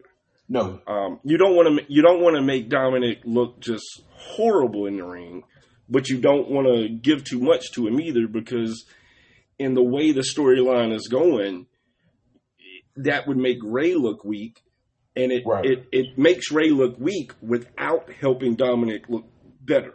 Does that make sense? Right.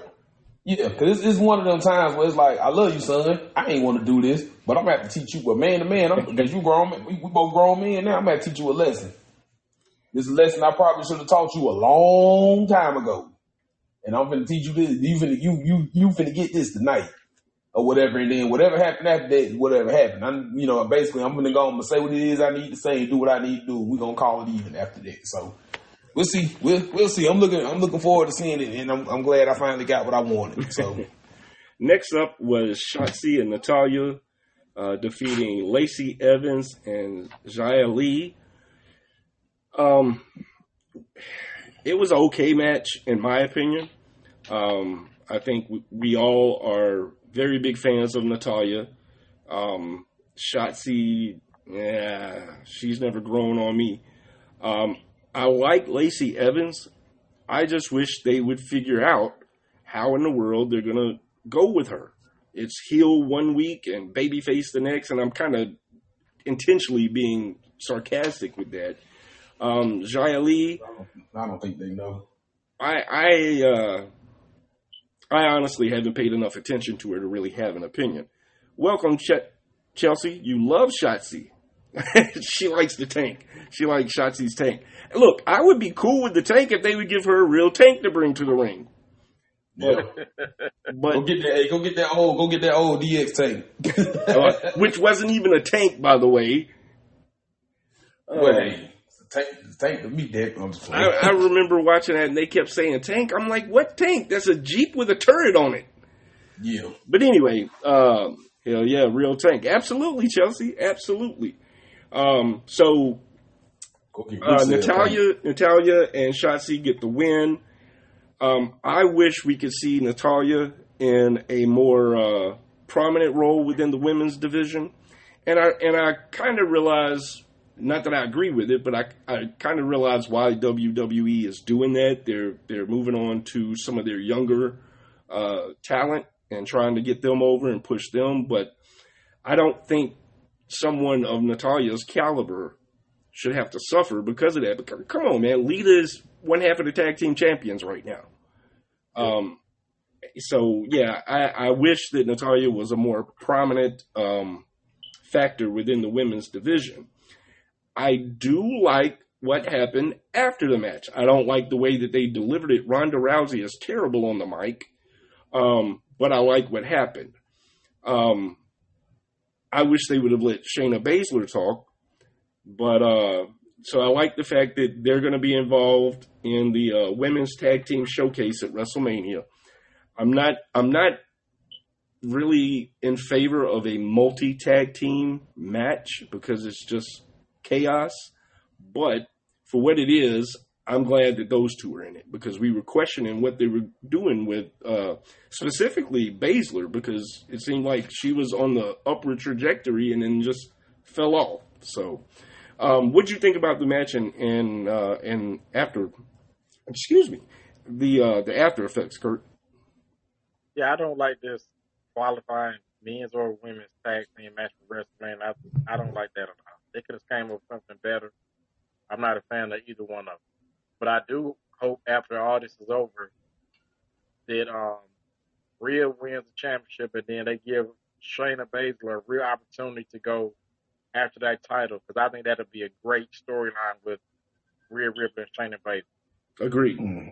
Agreed. One hundred percent agree. Um, Brandon, what about you? What do you think about the uh, the match?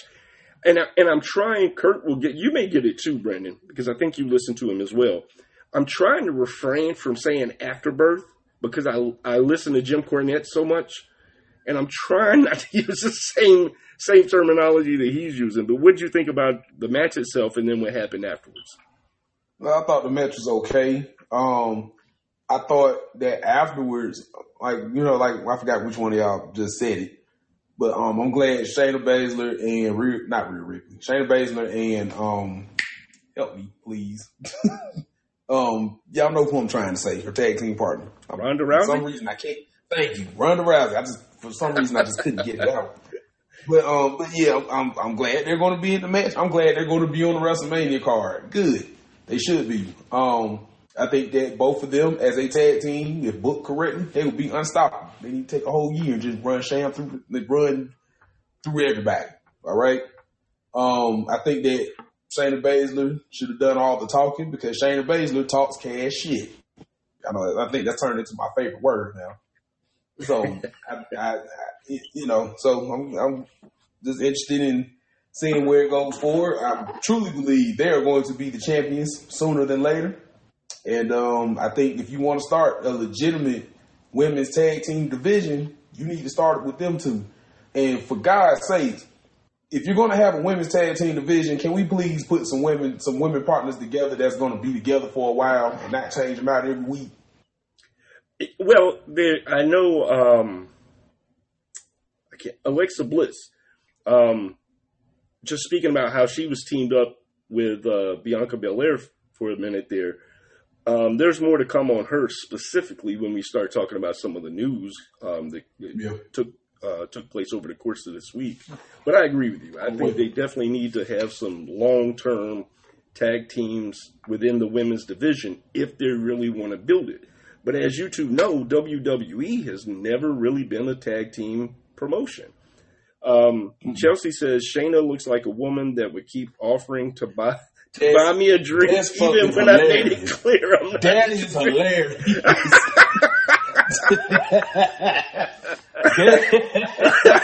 Chelsea, Chelsea just won comment of the day. Hey man, Oh man, Well, Chelsea got me over. Chelsea got me over here grinning from ear to ear. Oh man, oh man, Oh, she be trying to intimidate me to go in that oh, way. oh man, Hey, look, That We're- we're laughing.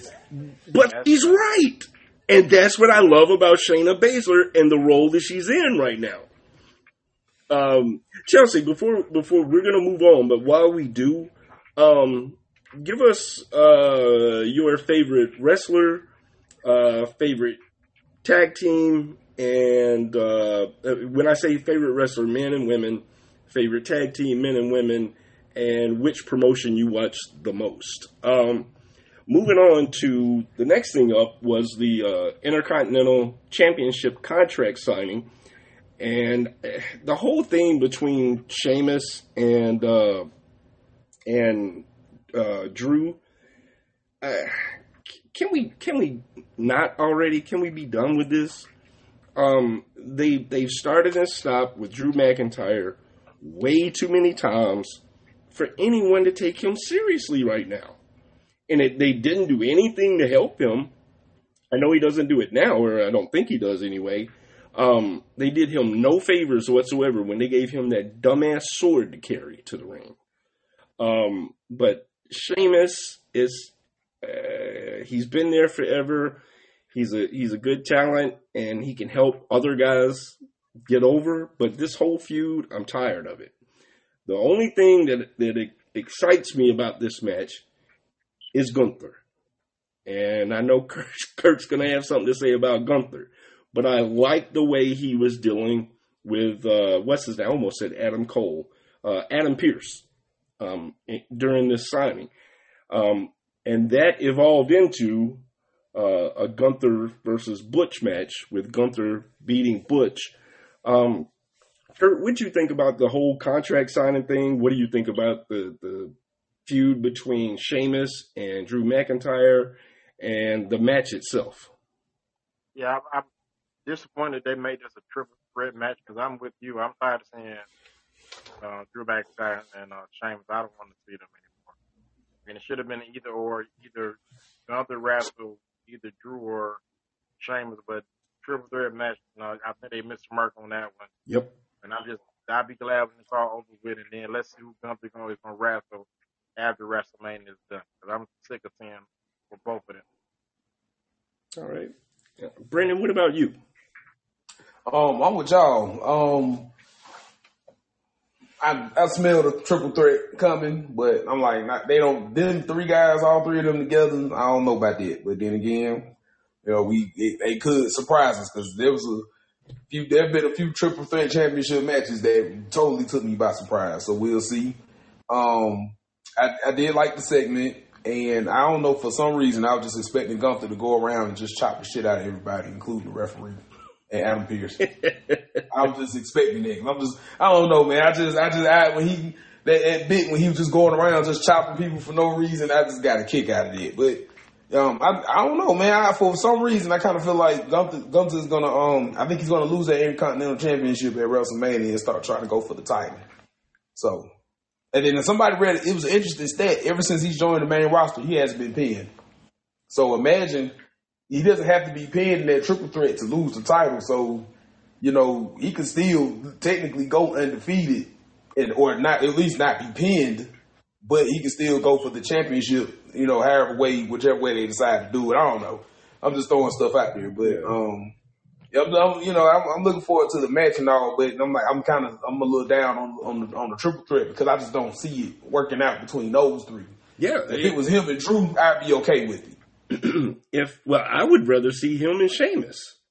Well, you want? Oh, well, you know what? You know, I take that back. I would rather see him and Sheamus again because that first match that they had was off the chain. Yes, I loved it. Um, so I would rather see that. I would rather see a part two to that. And even if so, if I, you know if he does drop the the belt at WrestleMania, does anybody, and with all due respect to both of them, does anybody really care about an intercontinental run with, with Sheamus or Drew McIntyre? That draws no. that draws zero interest. No, that's why I don't think he's gonna lose. I think he'll keep that title yeah. for a while, and they try to build somebody else up, but I don't see him lose. That's yeah. okay, Brandon. You, you I, I was waiting until you got I mean, finished. I don't think he should lose, but I think he's going to lose. Brandon, I, you just said what I was about to say. The Iconics. Um, I was waiting for us to finish, but uh, Chelsea chimed in. She likes Alexa Bliss and Matt Riddle. I like Matt Riddle, the fighter, not Matt Riddle, the wrestler. Um, and she just watch.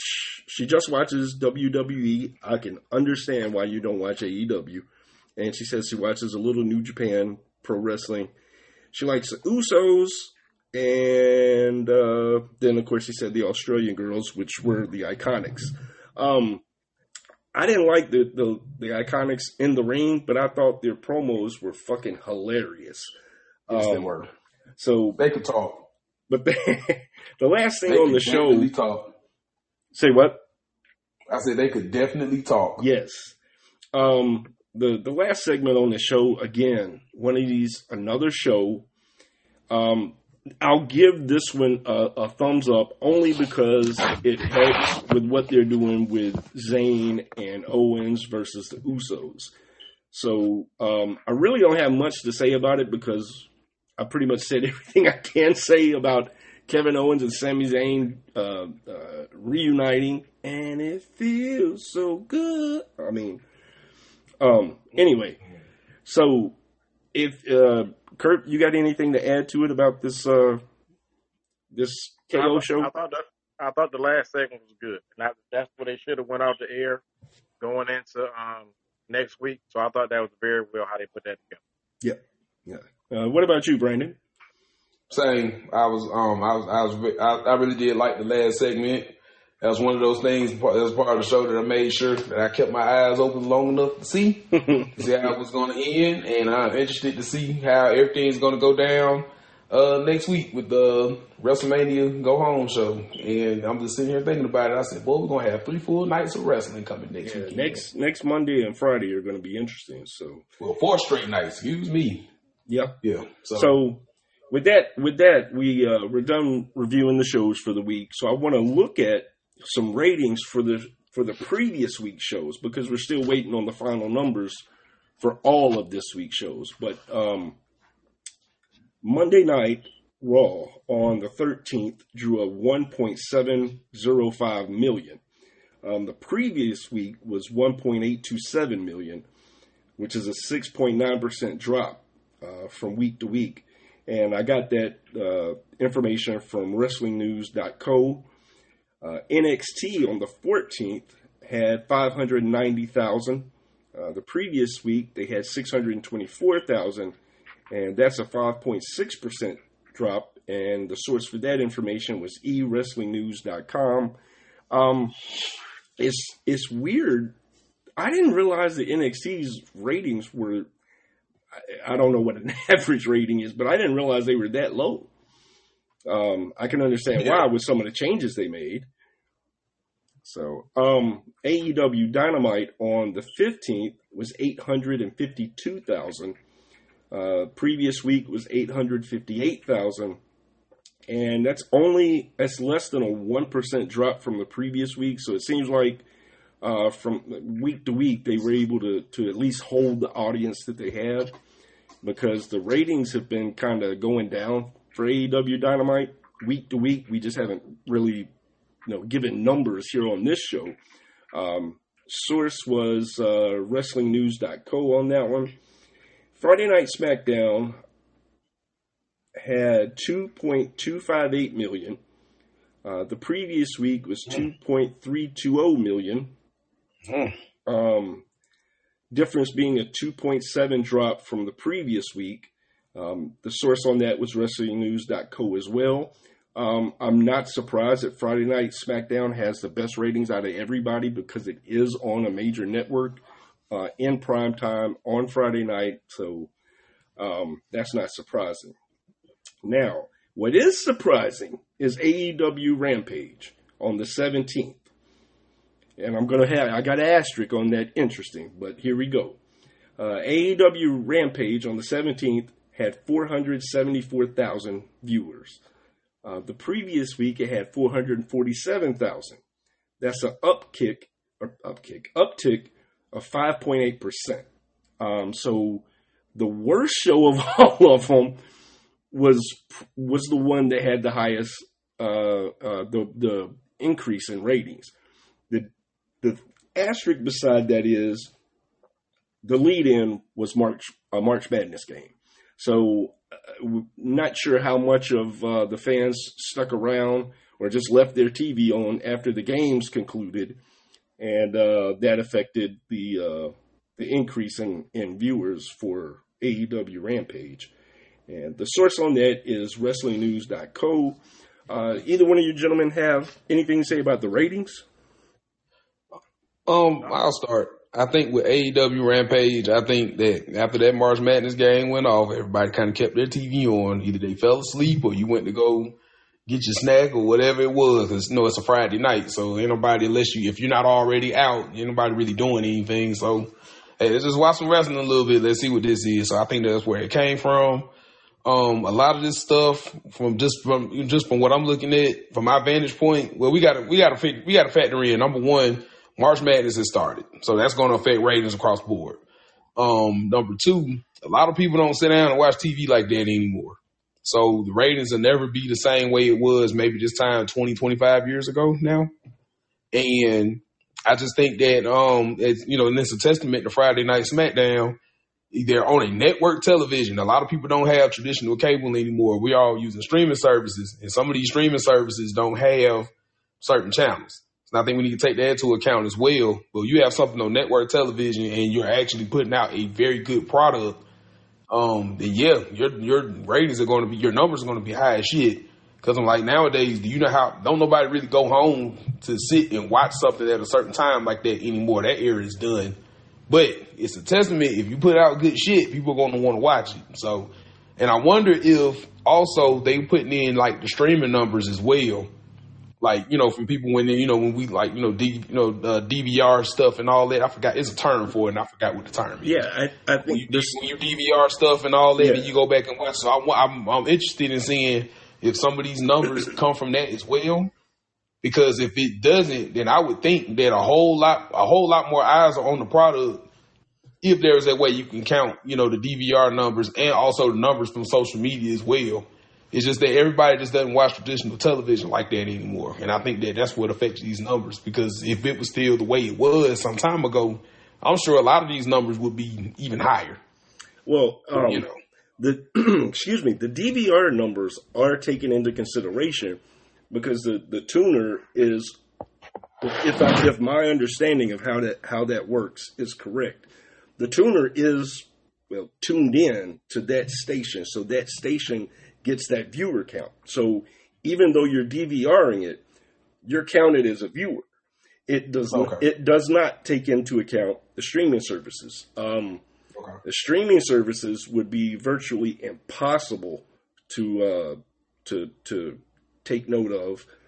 But these are just hard TV numbers, and um, I don't think the start of March Madness affected these at all, with the exception of the AEW Rampage uh, numbers because they had a lead-in show. Uh, there's no games on USA, so there's no lead-in show. There Even wasn't. though there's not game, I mean, I don't mean to cut you off, but even though there's not games on USA, their games are on other channels as well. Because this is the same thing. It's the same thing with football. When football season starts, you know, wrestling numbers drop off. And the and the March Madness did affect everybody's number, and that that was the that's something that Dave Nelson noted from the Observer. It affected everybody's numbers. March Madness. Everybody's numbers were down because of March Madness. Yeah, I, I, I disagree with that. These numbers track from week to week, even prior to March Madness. So last week, so Now, So now so- don't get me wrong. I'm not saying it didn't affect them at all. I'm just saying I, I don't necessarily think that's the, the reason for uh, I'm just six- talking about last week. So last week, Raw was number 27, and then AW was 58. And if you go back and read what he noted, that all was due to the March Madness. That's what he Yeah. stated in his in his article. Because even before the NCAA tournament, we still had the um the you know the the play in tournaments and all that beforehand as well. So anytime around this year, I mean the numbers say it. You know, anytime around this year, these tournaments like these big tournaments and everything, it does affect the numbers on wrestling. I'm, I'm not saying it doesn't, until go- I'm not until saying it doesn't home. affect them at all. I'm saying these numbers track week to week. So so what I mean by that is is Monday Night Raw is hovering around 1.7 week to week. Um, NXT, I, I don't have numbers for NXT. AEW has hovered around 800, 800 plus thousand week to week. I'm talking before March Madness. Um, SmackDown is hovering in the 2 million range before March Madness. I, I don't have any previous numbers for Rampage since we normally don't don't pay attention to Rampage or NXT. So I'm not saying it doesn't affect them at all. I just because there's there's an obvious drop off. You got a 6.9 drop off. You got a 5.6 drop off. But Dynamite, Dynamite didn't even lose one percent of theirs. Um, SmackDown, I think I think cause I think on that on, on Dynamite nights, I don't think there are any games that night. okay. Um, I think that has, that's probably why their drop off wasn't really that bad because it, it's not they're they're not there no there's no any games that night. It's a Wednesday night, so there's during football season there's no football. Basketball season, we talked about the ratings on basketball season. Now they're trash. Um, so you know, pretty much to be honest with you, on a Wednesday night, that's about the only thing to watch is wrestling. So I can see where I can, I can see where their numbers not going to drop off as much, but everybody else, that's a sport night. So if anything, you know, and, and you're right, they have been hovering around the same number. So in other words, they have a consistent set of viewers who tune in Right. every single week. I With- think that's with- a good thing. And, and then last week, that's why I wanted to chime in when Kenny Omega and uh, the Vikingo when they wrestled, the number went from eight. If I read it correctly, it went from eight hundred thousand to a million. Just that Mm. last segment because people wanted to tune in and watch that match. yeah, 'cause And that's good. I, I'm um, I we and as we do more of the rating stuff, um, we'll get into breaking down the quarter hours, um, the increments of 15 minutes. Those uh, so we'll get into breaking down the quarter hour ratings. The the exception about um, people maintaining their numbers is AEW Dynamite. AEW Dynamite has been on a steady decline. It's just been probably the last month they've been hovering right around 800,000 plus thousand. But um, Yeah, but I, I think that's been going on for well over a year now. That's something that Ric Flair, Yeah. when him and Conrad talked about a month ago, just about the viewership, like they hadn't it hadn't gotten any better. yeah, it's it's like stalled at a certain number, and that's the number. Yeah, and and that's that's why I think that we're starting to see, or we have been seeing, as Kurt just said, that their core fans, the ones that are going to watch no matter what they put on, they're going to watch it. This is what that's what we're seeing. You're starting to thin out the casual fans who can't sit through a damn show of AEW Dynamite, and I don't blame them. So, but let's move on to uh, to the news because we're coming up on. Uh, on about 20 minutes left in our recording time. Give me one second. Let me bring up. All right. So, um, Kurt, feel free to chime in with this because I know you've been uh, you've been reading the Observer right along with me, listening to um the wrestling uh, the wrestling news podcast, and and when before I get started, I want to make sure I, I cite my source here and give credit to the Wrestling News podcast by the Arcadian Vanguard as the source for most of the news that I'm about to lay out. Um, now we we talked about it in our pregame. Um, Saraya confirmed that she was that she was fined by AEW for using the word twat and and giving the crowd the finger. Um, supposedly there was an internal memo sent out. I don't know if it was same day or pr- prior to this or whatever, but there was an internal memo sent out regarding the use of foul language on camera and gestures to the crowd, uh, or to I guess to the cameras, or just at all. Um, so apparently, she didn't get the approval to to use these words or to gesture. So I don't know if Moxley is actually getting getting permission, but I kind of find it a little odd that Saraya gets this fine, but Jon Moxley can look directly into a camera and mouth the words "fuck you" and not get fined. That we know of. Um, I think we would know if Jon Moxley got fined. So, um, so do you think if she got permission then she wouldn't have gotten fined? I, I- I don't know. It just the, the the story that I heard was just that she didn't get approval. So I don't know if. It, it, so yes, I guess to answer your question, yeah, I'm assuming that if she had went to whoever the agent was for that match and say, "Hey, here's what I want to do. I want to say twat," and they okay it, then you don't get fined. Uh, It's, it's their their whole thing is weird with that. Um, I've said since day one, since hearing Moxley um, say words, the word shit being used. I know that shit, ass, and a bitch are used across TV right now with no issue. It, it wasn't like when we were younger; those were like taboo words to say on TV. But I've Yeah. always said that at some point TBS is going to say this shit, pun intended, has to stop. Um, so I think that's what's going on. That was fun. um, AEW also ran their first house show um, at the Hobart Arena in Troy, Ohio. Um, on the card, Claudio and Moxley beat Big Bill and Lee Moriarty. Hobbs beat Daniels, Christopher Daniels, that is.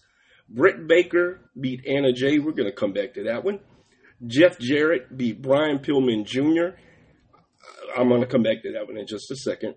Uh, Orange Cassidy and Darby Allin beat the Butcher and the Blade. QT Marshall beat Pat Buck. Uh, Ethan Page beat Shawn Dean, I think it was, and then um, Page demanded a, a, a new opponent because he, I guess he beat Shawn Dean so well. Hook came out and beat him. Um, the numbers looked like they were about two. They were about 200 short of a sellout. The attendance that was announced is about 3,200. Now, circling back to this Britt, Britt Baker Anna Jay match, um, Kurt, I know me and you kind of talked about it before Brandon uh, got on the pregame. Did you get a chance to watch that clip? I did not. Okay, all right. Brandon, did you watch it? I did not get a chance to watch it. Okay, I'm gonna tell. I, this is my my opinion. This is a, a. These opinions do not necessarily represent the thoughts of wrestling with my thoughts. Um, so anyway, this was a fucking horrible match, and all I saw was a like a one to two minute clip. I didn't see the whole match. I didn't need to see the whole match, and by what I seen, or what I saw rather, uh, good English, I'm glad I didn't see the whole match. I would have, I would have been pissed off had I paid money to see this bullshit. Um, it is the most botch-filled match, and this is saying something. This is the most botch-filled match that I can remember seeing in the history of AEW. Um, it looked like they were doing paint by numbers, which really isn't saying much because that's what a lot of AEW matches look like. But for instance, Britt Baker, I can't remember if she took an Irish whip or was just running to the ropes, but she hits the ropes, comes back off the rope, and then stops and waits for Anna Jay to super kick her and fall down. Um, there were several spots like that in this match, and it was so bad that AEW pulled the WWE and went around having that shit pulled down from sites. Mm. That's how bad it was. Um, so please check it out. Um, they've got to get. I, I realize working in front of people is how you get better, but this is bad. I, I think it was Cornette that said on his podcast the thing to do in a match like this, when you get off kilter like this, is to grab a hold, like a headlock or leg lock or something, and y'all slow it down, and whoever's calling the match, reset everything, and y'all start over basically. But they didn't do that. They just kept going. It is horrible. Um, and I said I wanted to. Well, first and foremost, do do either of you have anything to uh, to say about that?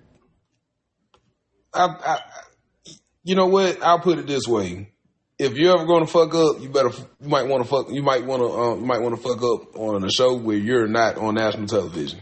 Yeah. So if they were going to have that bad of a match, that was the perfect time to do it. and and it is. And you, you, know what I'm saying? And it, you know, hey, because you know what? You know, I've never been a wrestler, so I can't. It's I ain't but so much that I can say. But I think everybody's entitled to have a bad day. And I think that maybe it was just a bad day. Maybe they just not good opponents for each other because some people don't have, some opponents don't have chemistry with each other like that. You know, it is what it is. So, Brandon, I um, but hopefully, but, hopefully, but hopefully it's one. Hopefully, I mean, hey, hopefully it's, it's a one off and it was just a bad night. You know, just trying to give them a benefit of a doubt here. You know, Brandon, you are being too nice. I, I, get what you're saying. I respect it. Don't get me wrong. I'm not. I'm not being. But we, we all can't sit. We, we can't all sit here and just fuck this shit. We all somebody got to be the mediator here somewhere. okay. But God, I, am I'm, I'm going to channel my inner Kurt right now. It was trash. What the fuck are we doing? It sucked. I didn't say it was. Tra- I mean, I look. I didn't say it wasn't trash. I just said, hey, we all entitled to have a bad night. And, and I'm with and you. And, and I'm with you. Everybody does does will have a bad night. The greatest of, right. of, of everybody in every sport has a bad night, and I'm with you on that. But this is a continual issue in AEW specifically, and if you're if you're properly trained and I'm not saying necessarily it's Britt Baker or Anna Jay's fault. If you're properly right. trained, and I am saying this as a person who's never been trained, who's never taken a rep in a ring, I, none of that. I'm completely ignorant to all of that. But if you're properly trained, there are things you are supposed to learn in training that when these things happen, there's a way to recover from it. Right. They just kept going. Maybe they don't know to recover. So Kurt, you got anything to add? Uh, no, I don't. Okay, yeah, you you'll have plenty to say once you see this shit, I'm sure. Uh, and I said I wanted to come back to the Jeff Jarrett thing. Um, not necessarily because of Jeff Jarrett, but Brian Pillman Jr. Um, I think they have completely wasted this dude. Um, I'm not saying he's the next coming of Brian Pillman or he's the next great thing in wrestling, but we don't know because they haven't given him the chance, in my opinion. Um, I wish they would use him more on TV. So I feel the same way about Arn Anderson son. I think they've done the same thing to both of them. Yeah. You have you have too many people on, on the roster, and you're not using not even half of them. So that that's just bad booking on Tony Khan's part. And Richardson, welcome back. Um, glad you're back with us. Um, Danhausen was supposed to have surgery this week. I haven't read um, any anything coming from the surgery, so I'm assuming everything went well. But uh, had surgery to torn a, uh, repair his torn pectoral muscle. Same thing Cody did, and so he'll be out of action for a while. Um, at least wrestling action. He may be there, but and uh, the WWE Hall of Fame class 2023, and this is what we have so far. Um, Rey Mysterio, and I put on Junior on that because I haven't called him Rey Mysterio Jr. in quite a while. And I'm happy to know that he's going to be inducted by Konnan. Um, Andy Kaufman is going to be inducted, which, um, when you look at the context of wrestling history, I think this was long overdue um, to be included or to be inducted by Jerry the King Lawler if Lawler is available to do that because he's recovering uh, from his stroke. Um, the Great Muta to be inducted by Ric Flair and Stacy Keibler. Uh, I didn't see anything on who she's going to be inducted by. I would Wait, think- wait, wait, wait, wait, wait, wait, wait, wait. Hold on. Stop the presses. Stacy Stacy Keibler. Stacy Legs Keibler is going to the WWE Hall of Fame. You heard it correctly. Yeah, yeah, yeah. Holy shit. All right, cool. All right. I didn't I didn't see that. I didn't even. I'm, I'm like, huh? Yep, yep, So yep. no wonder they, no, no wonder they don't put her in the video game last two years in a row. Okay. All right, cool. uh, Richardson, uh, Hall of Fame is still active. Um, you're talking about Rey Mysterio, obviously, because, um, well, I don't know. Great Mood is still somewhat active. But anyway, uh, I assume you're talking about Rey Mysterio. Um, yeah, uh, there there have been a couple of occasions where they've in, inducted someone that was still active, but Rey works a Ric Flair. yeah. And I think I think Muta had his last match. I think Oh, he finally had the last match. Well, hey, they might put one up out on the road and let uh, Muta get some shine during the WrestleMania show. You never know. Um, I think it would be cool. But yeah, there there have been a uh, there have been a couple of times they've inducted people that are still active, uh, but Rey Rey works a, a much reduced schedule anyway. Um, I think he's getting ready to retire. oh, I'm sure, I man. think He's so, been going forever. Um, Andy Kaufman. I want to talk about that a little bit because I didn't see it when it happened, obviously, but I I remember seeing clips of it much later, um, but I was still young. The shit that happened on David Letterman. Do y'all know that until I saw the the the movie Man in the Moon, I thought the shit that happened on David Letterman was legit. Everybody did. I just Everybody, it made it look that good. Yeah. Everybody did. and and I couldn't believe when I found out. I I was like, damn, I got worked. But that just shows how good that was. Um, that whole thing was uh, when you when you actually look into the story was was just kind of an anomaly in wrestling, but it was also something that is uh, extremely important to today's wrestling as well in terms of, of you know having a, a, a TV star, an active TV star involved in an active storyline. Um, Kaufman did a great job. You talk about talking cash shit. Kaufman talked a lot of shit. Um, yes, he did. so it, it's going to be nice to see him get in, and I, I wouldn't I wouldn't be surprised if you see Lawler shed tears if he is the one to uh, to induct him. Um, Kurt, I know I know you're a big fan of Memphis wrestling. Um, what do you what do you think about the induction of Kaufman and, and Lawler hopefully being able to do it? I think the induction is long overdue, but I definitely hope Jerry is up to it health wise to induct him. So that'd be just fitting. Because that was that was very good what they did back in the day. Yes, Very, very good. yes. Um, Brandon, feel free to chime in as well. I know uh, I just wanted to see what Kurt thought because I know he, like I said, he's a huge fan of Memphis. Absolutely. All. Yeah, I'm. I've, I've been actually following um this for a long time. This is one of the first like old school wrestling clips that I remember seeing when I was a kid, and I used to think. I didn't find out till later that Andy Kaufman was dead, but I always thought he was alive, and I was just like, I wonder, like, what he would, you know, Yeah, say passed away like, long today, before you whatever were, happened to you were thought of. Yeah, yeah, yeah, yeah, oh yeah. But you know, but I can't help but think I'm just like, man, I wish Andy Kaufman was still around to tell like all of these tall tales about the stuff that he did because yes. that dude was a fucking. Le- and I watched a lot of his old stuff. Yes, he talked some cash shit. Sure, goddamn did. And I just, I just wish that he was still around to really like tell his story and you know his philosophy behind you know the comedy that he used to do and getting in the ring with women and and all of that stuff, man. Because that stuff was gold. Some of that stuff that he was doing back then, you can't do now. Can't say now Um, at all. Ri- Richardson asked how long. Say what, Kurt? Go ahead. No, go ahead. Go ahead. Go ahead. Uh, Richardson asked how long was Kaufman's stint as a wrestler. It, it actually, for for as much as everybody talks about it, it wasn't that long. Um, I don't know exactly, and Kurt may be able to shed more light on this. I'm not sure exactly how long it was, but it wasn't like it was, you know, a three four year run. Um, I think it was only maybe maybe a year. yeah, that's what I was thinking. I was thinking maybe a year. Yeah, maybe a year. Mm. So, um, He did you all that back. in one year. But you got to go back. I don't know if y'all ever went and looked at his. He was on a show called Taxi. Yeah. He was hilarious.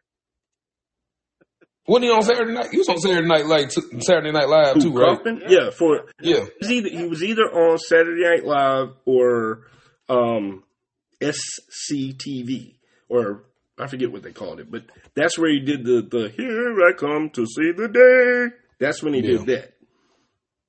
So, ah, okay. Richardson does say that he was on SNL. Uh, Richardson also asked before we go any further. Richardson also asked. Uh, I really, or said rather, I really don't know why he gets in. Who were you talking about, uh, Richardson? I think he's saying Rey Mysterio. I think. Ah, oh, you don't know why Rey gets in? What? I, said- I said I think. I said I think. Okay. Um, and uh, he also agreed with me. He thought all that was yeah, it was it was crazy. Um, so Richard, who you were talking about when you were saying you don't see why they get in, and we're going to continue on with our uh, news segment here. Oh, he meant Kaufman. Um, I, don't- I don't know how fat how old one. I don't know how old you are, uh, Richardson, and you don't have to put that information out there. Um, please don't actually. Um, I, I'd rather you keep your stuff private. But um, I'm not sure how old you are. I'm not sure how far back your fandom goes. Um, but uh, uh, damn, Kaufman gets in. great be- work, man. I mean, it's this head injury, damn it. work. Um, You got just Kaufman gets in because of, of what that one uh, run with Lawler, Lawler did for wrestling overall.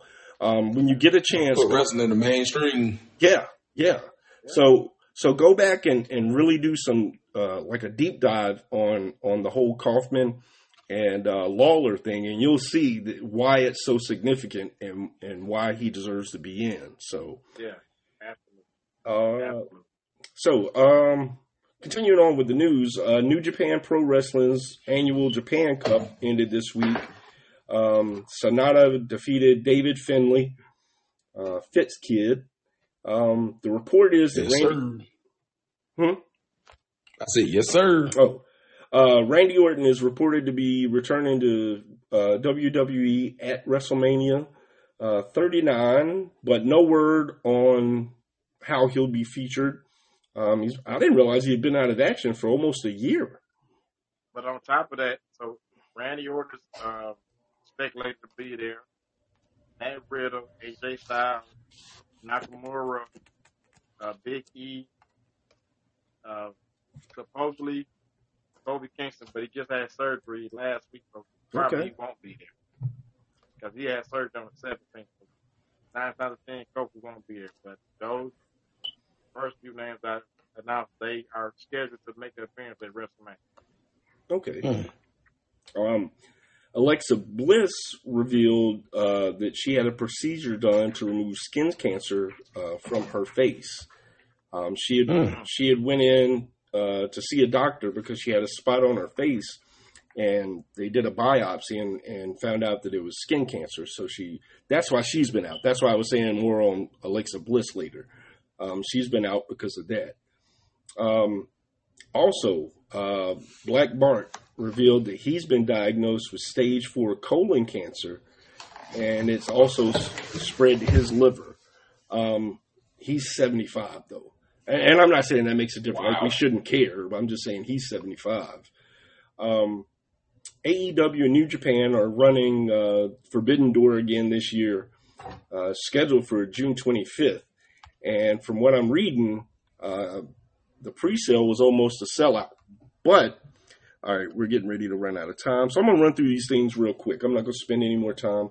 Uh, CM Punk issued a statement on his Instagram account that accused AEW of asking him to wrestle before he was medically cleared to drop the title to Jon Moxley on August 24th, 2022. Punk also stated that Moxley refused to put him over. Uh, he also called Jericho and Meltzer liars. Didn't expand on why, just called them liars. But the post was was then taken down, and nobody really knows why. But the speculation is that um, his tweet, or not tweet, but his Instagram post wasn't in compliance with with AEW, what they call the AEW talent playbook, because that prevents talent that is under contract uh, from discussing AEW matters publicly. Um, Punk is still in active talks with AEW regarding any potential future he has with the, the company. Um, and that's the last thing I've got on the news. Um, real quick, if we uh, want to go ahead and wrap this up, and uh, we'll be back next week. Uh, Kurt, you got anything to say as we get out of here? I do have one thing to say. So um, they did have Lashley and Bray Wyatt scheduled. Bray Wyatt is out sick. They didn't know. They didn't announce what he's sick with. So they're still trying to find an opponent for uh, Bobby Lashley right now. Okay. So there's still some hope that he Lashley might be part of WrestleMania. That's interesting. Um, Brandon, what do you got to say before we get out of here? Uh, to all my snow, uh, to all my snowfall fans, Jerome funeral is on Wednesday, which is also my birthday, unfortunately. So, Man, rest they, in they, peace to Uncle ain't paying us. Jerome. Don't be promoting that damn show. Man, look, rest in peace to Uncle Jerome, and happy prelated birthday to me. Yes, I. Ladies and gentlemen, I could not, in good conscience, let us leave like that. We got cut off. Um, we've got to do a better job at managing our time um, here on the show. Uh, it's just it's easy to get lost when you're talking about something that you you really enjoy. Um, so I'm gonna let Kurt and them know that uh, I'm back online. Give me one second.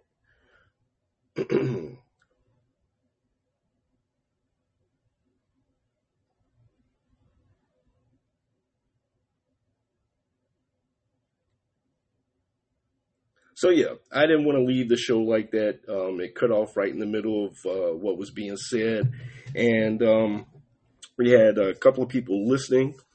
So I'm gonna uh, let Kurt and Brandon know that I'm back on here to try to at least wrap up the show. Um, um, but uh, we want to thank everybody that was listening. Uh, now I can't remember everybody. Uh, Chelsea Richardson. Shit, shit, Jed, the dumb, uh, who, everybody that was listening. We want to say thank you, and uh, we hope to have you back. We hope that you become regular listeners. Uh, we appreciate the support. We need the support. We want the support. All of that. So, um, yeah, thank you guys for listening. And um, I'm not sure if Kurt and Brandon are going to join. Uh, but I do want to let you guys know that you can find the show on uh, Instagram. Uh, it's at WWMTENT. Uh, you can find us on Facebook, the Wrestling with My Thoughts podcast. Just as I uh, just as I said it, the Wrestling with My Thoughts podcast. Um, we're also soon going to be active on YouTube. We're going to add video to what, what we're doing, uh, but we got to work out some kinks on that. So follow us on social media. Keep up to date with everything that's going on from time to time. We'll do some uh, uh, live watch alongs. We'll we'll do a, a, special episode or something like that if there's something newsworthy that's that's come up. But uh, on behalf of Kurt and Brandon, I want to say thank you all uh, very much for tuning in. We appreciate that support. And until next time, everybody, take care, be safe, and enjoy yourselves.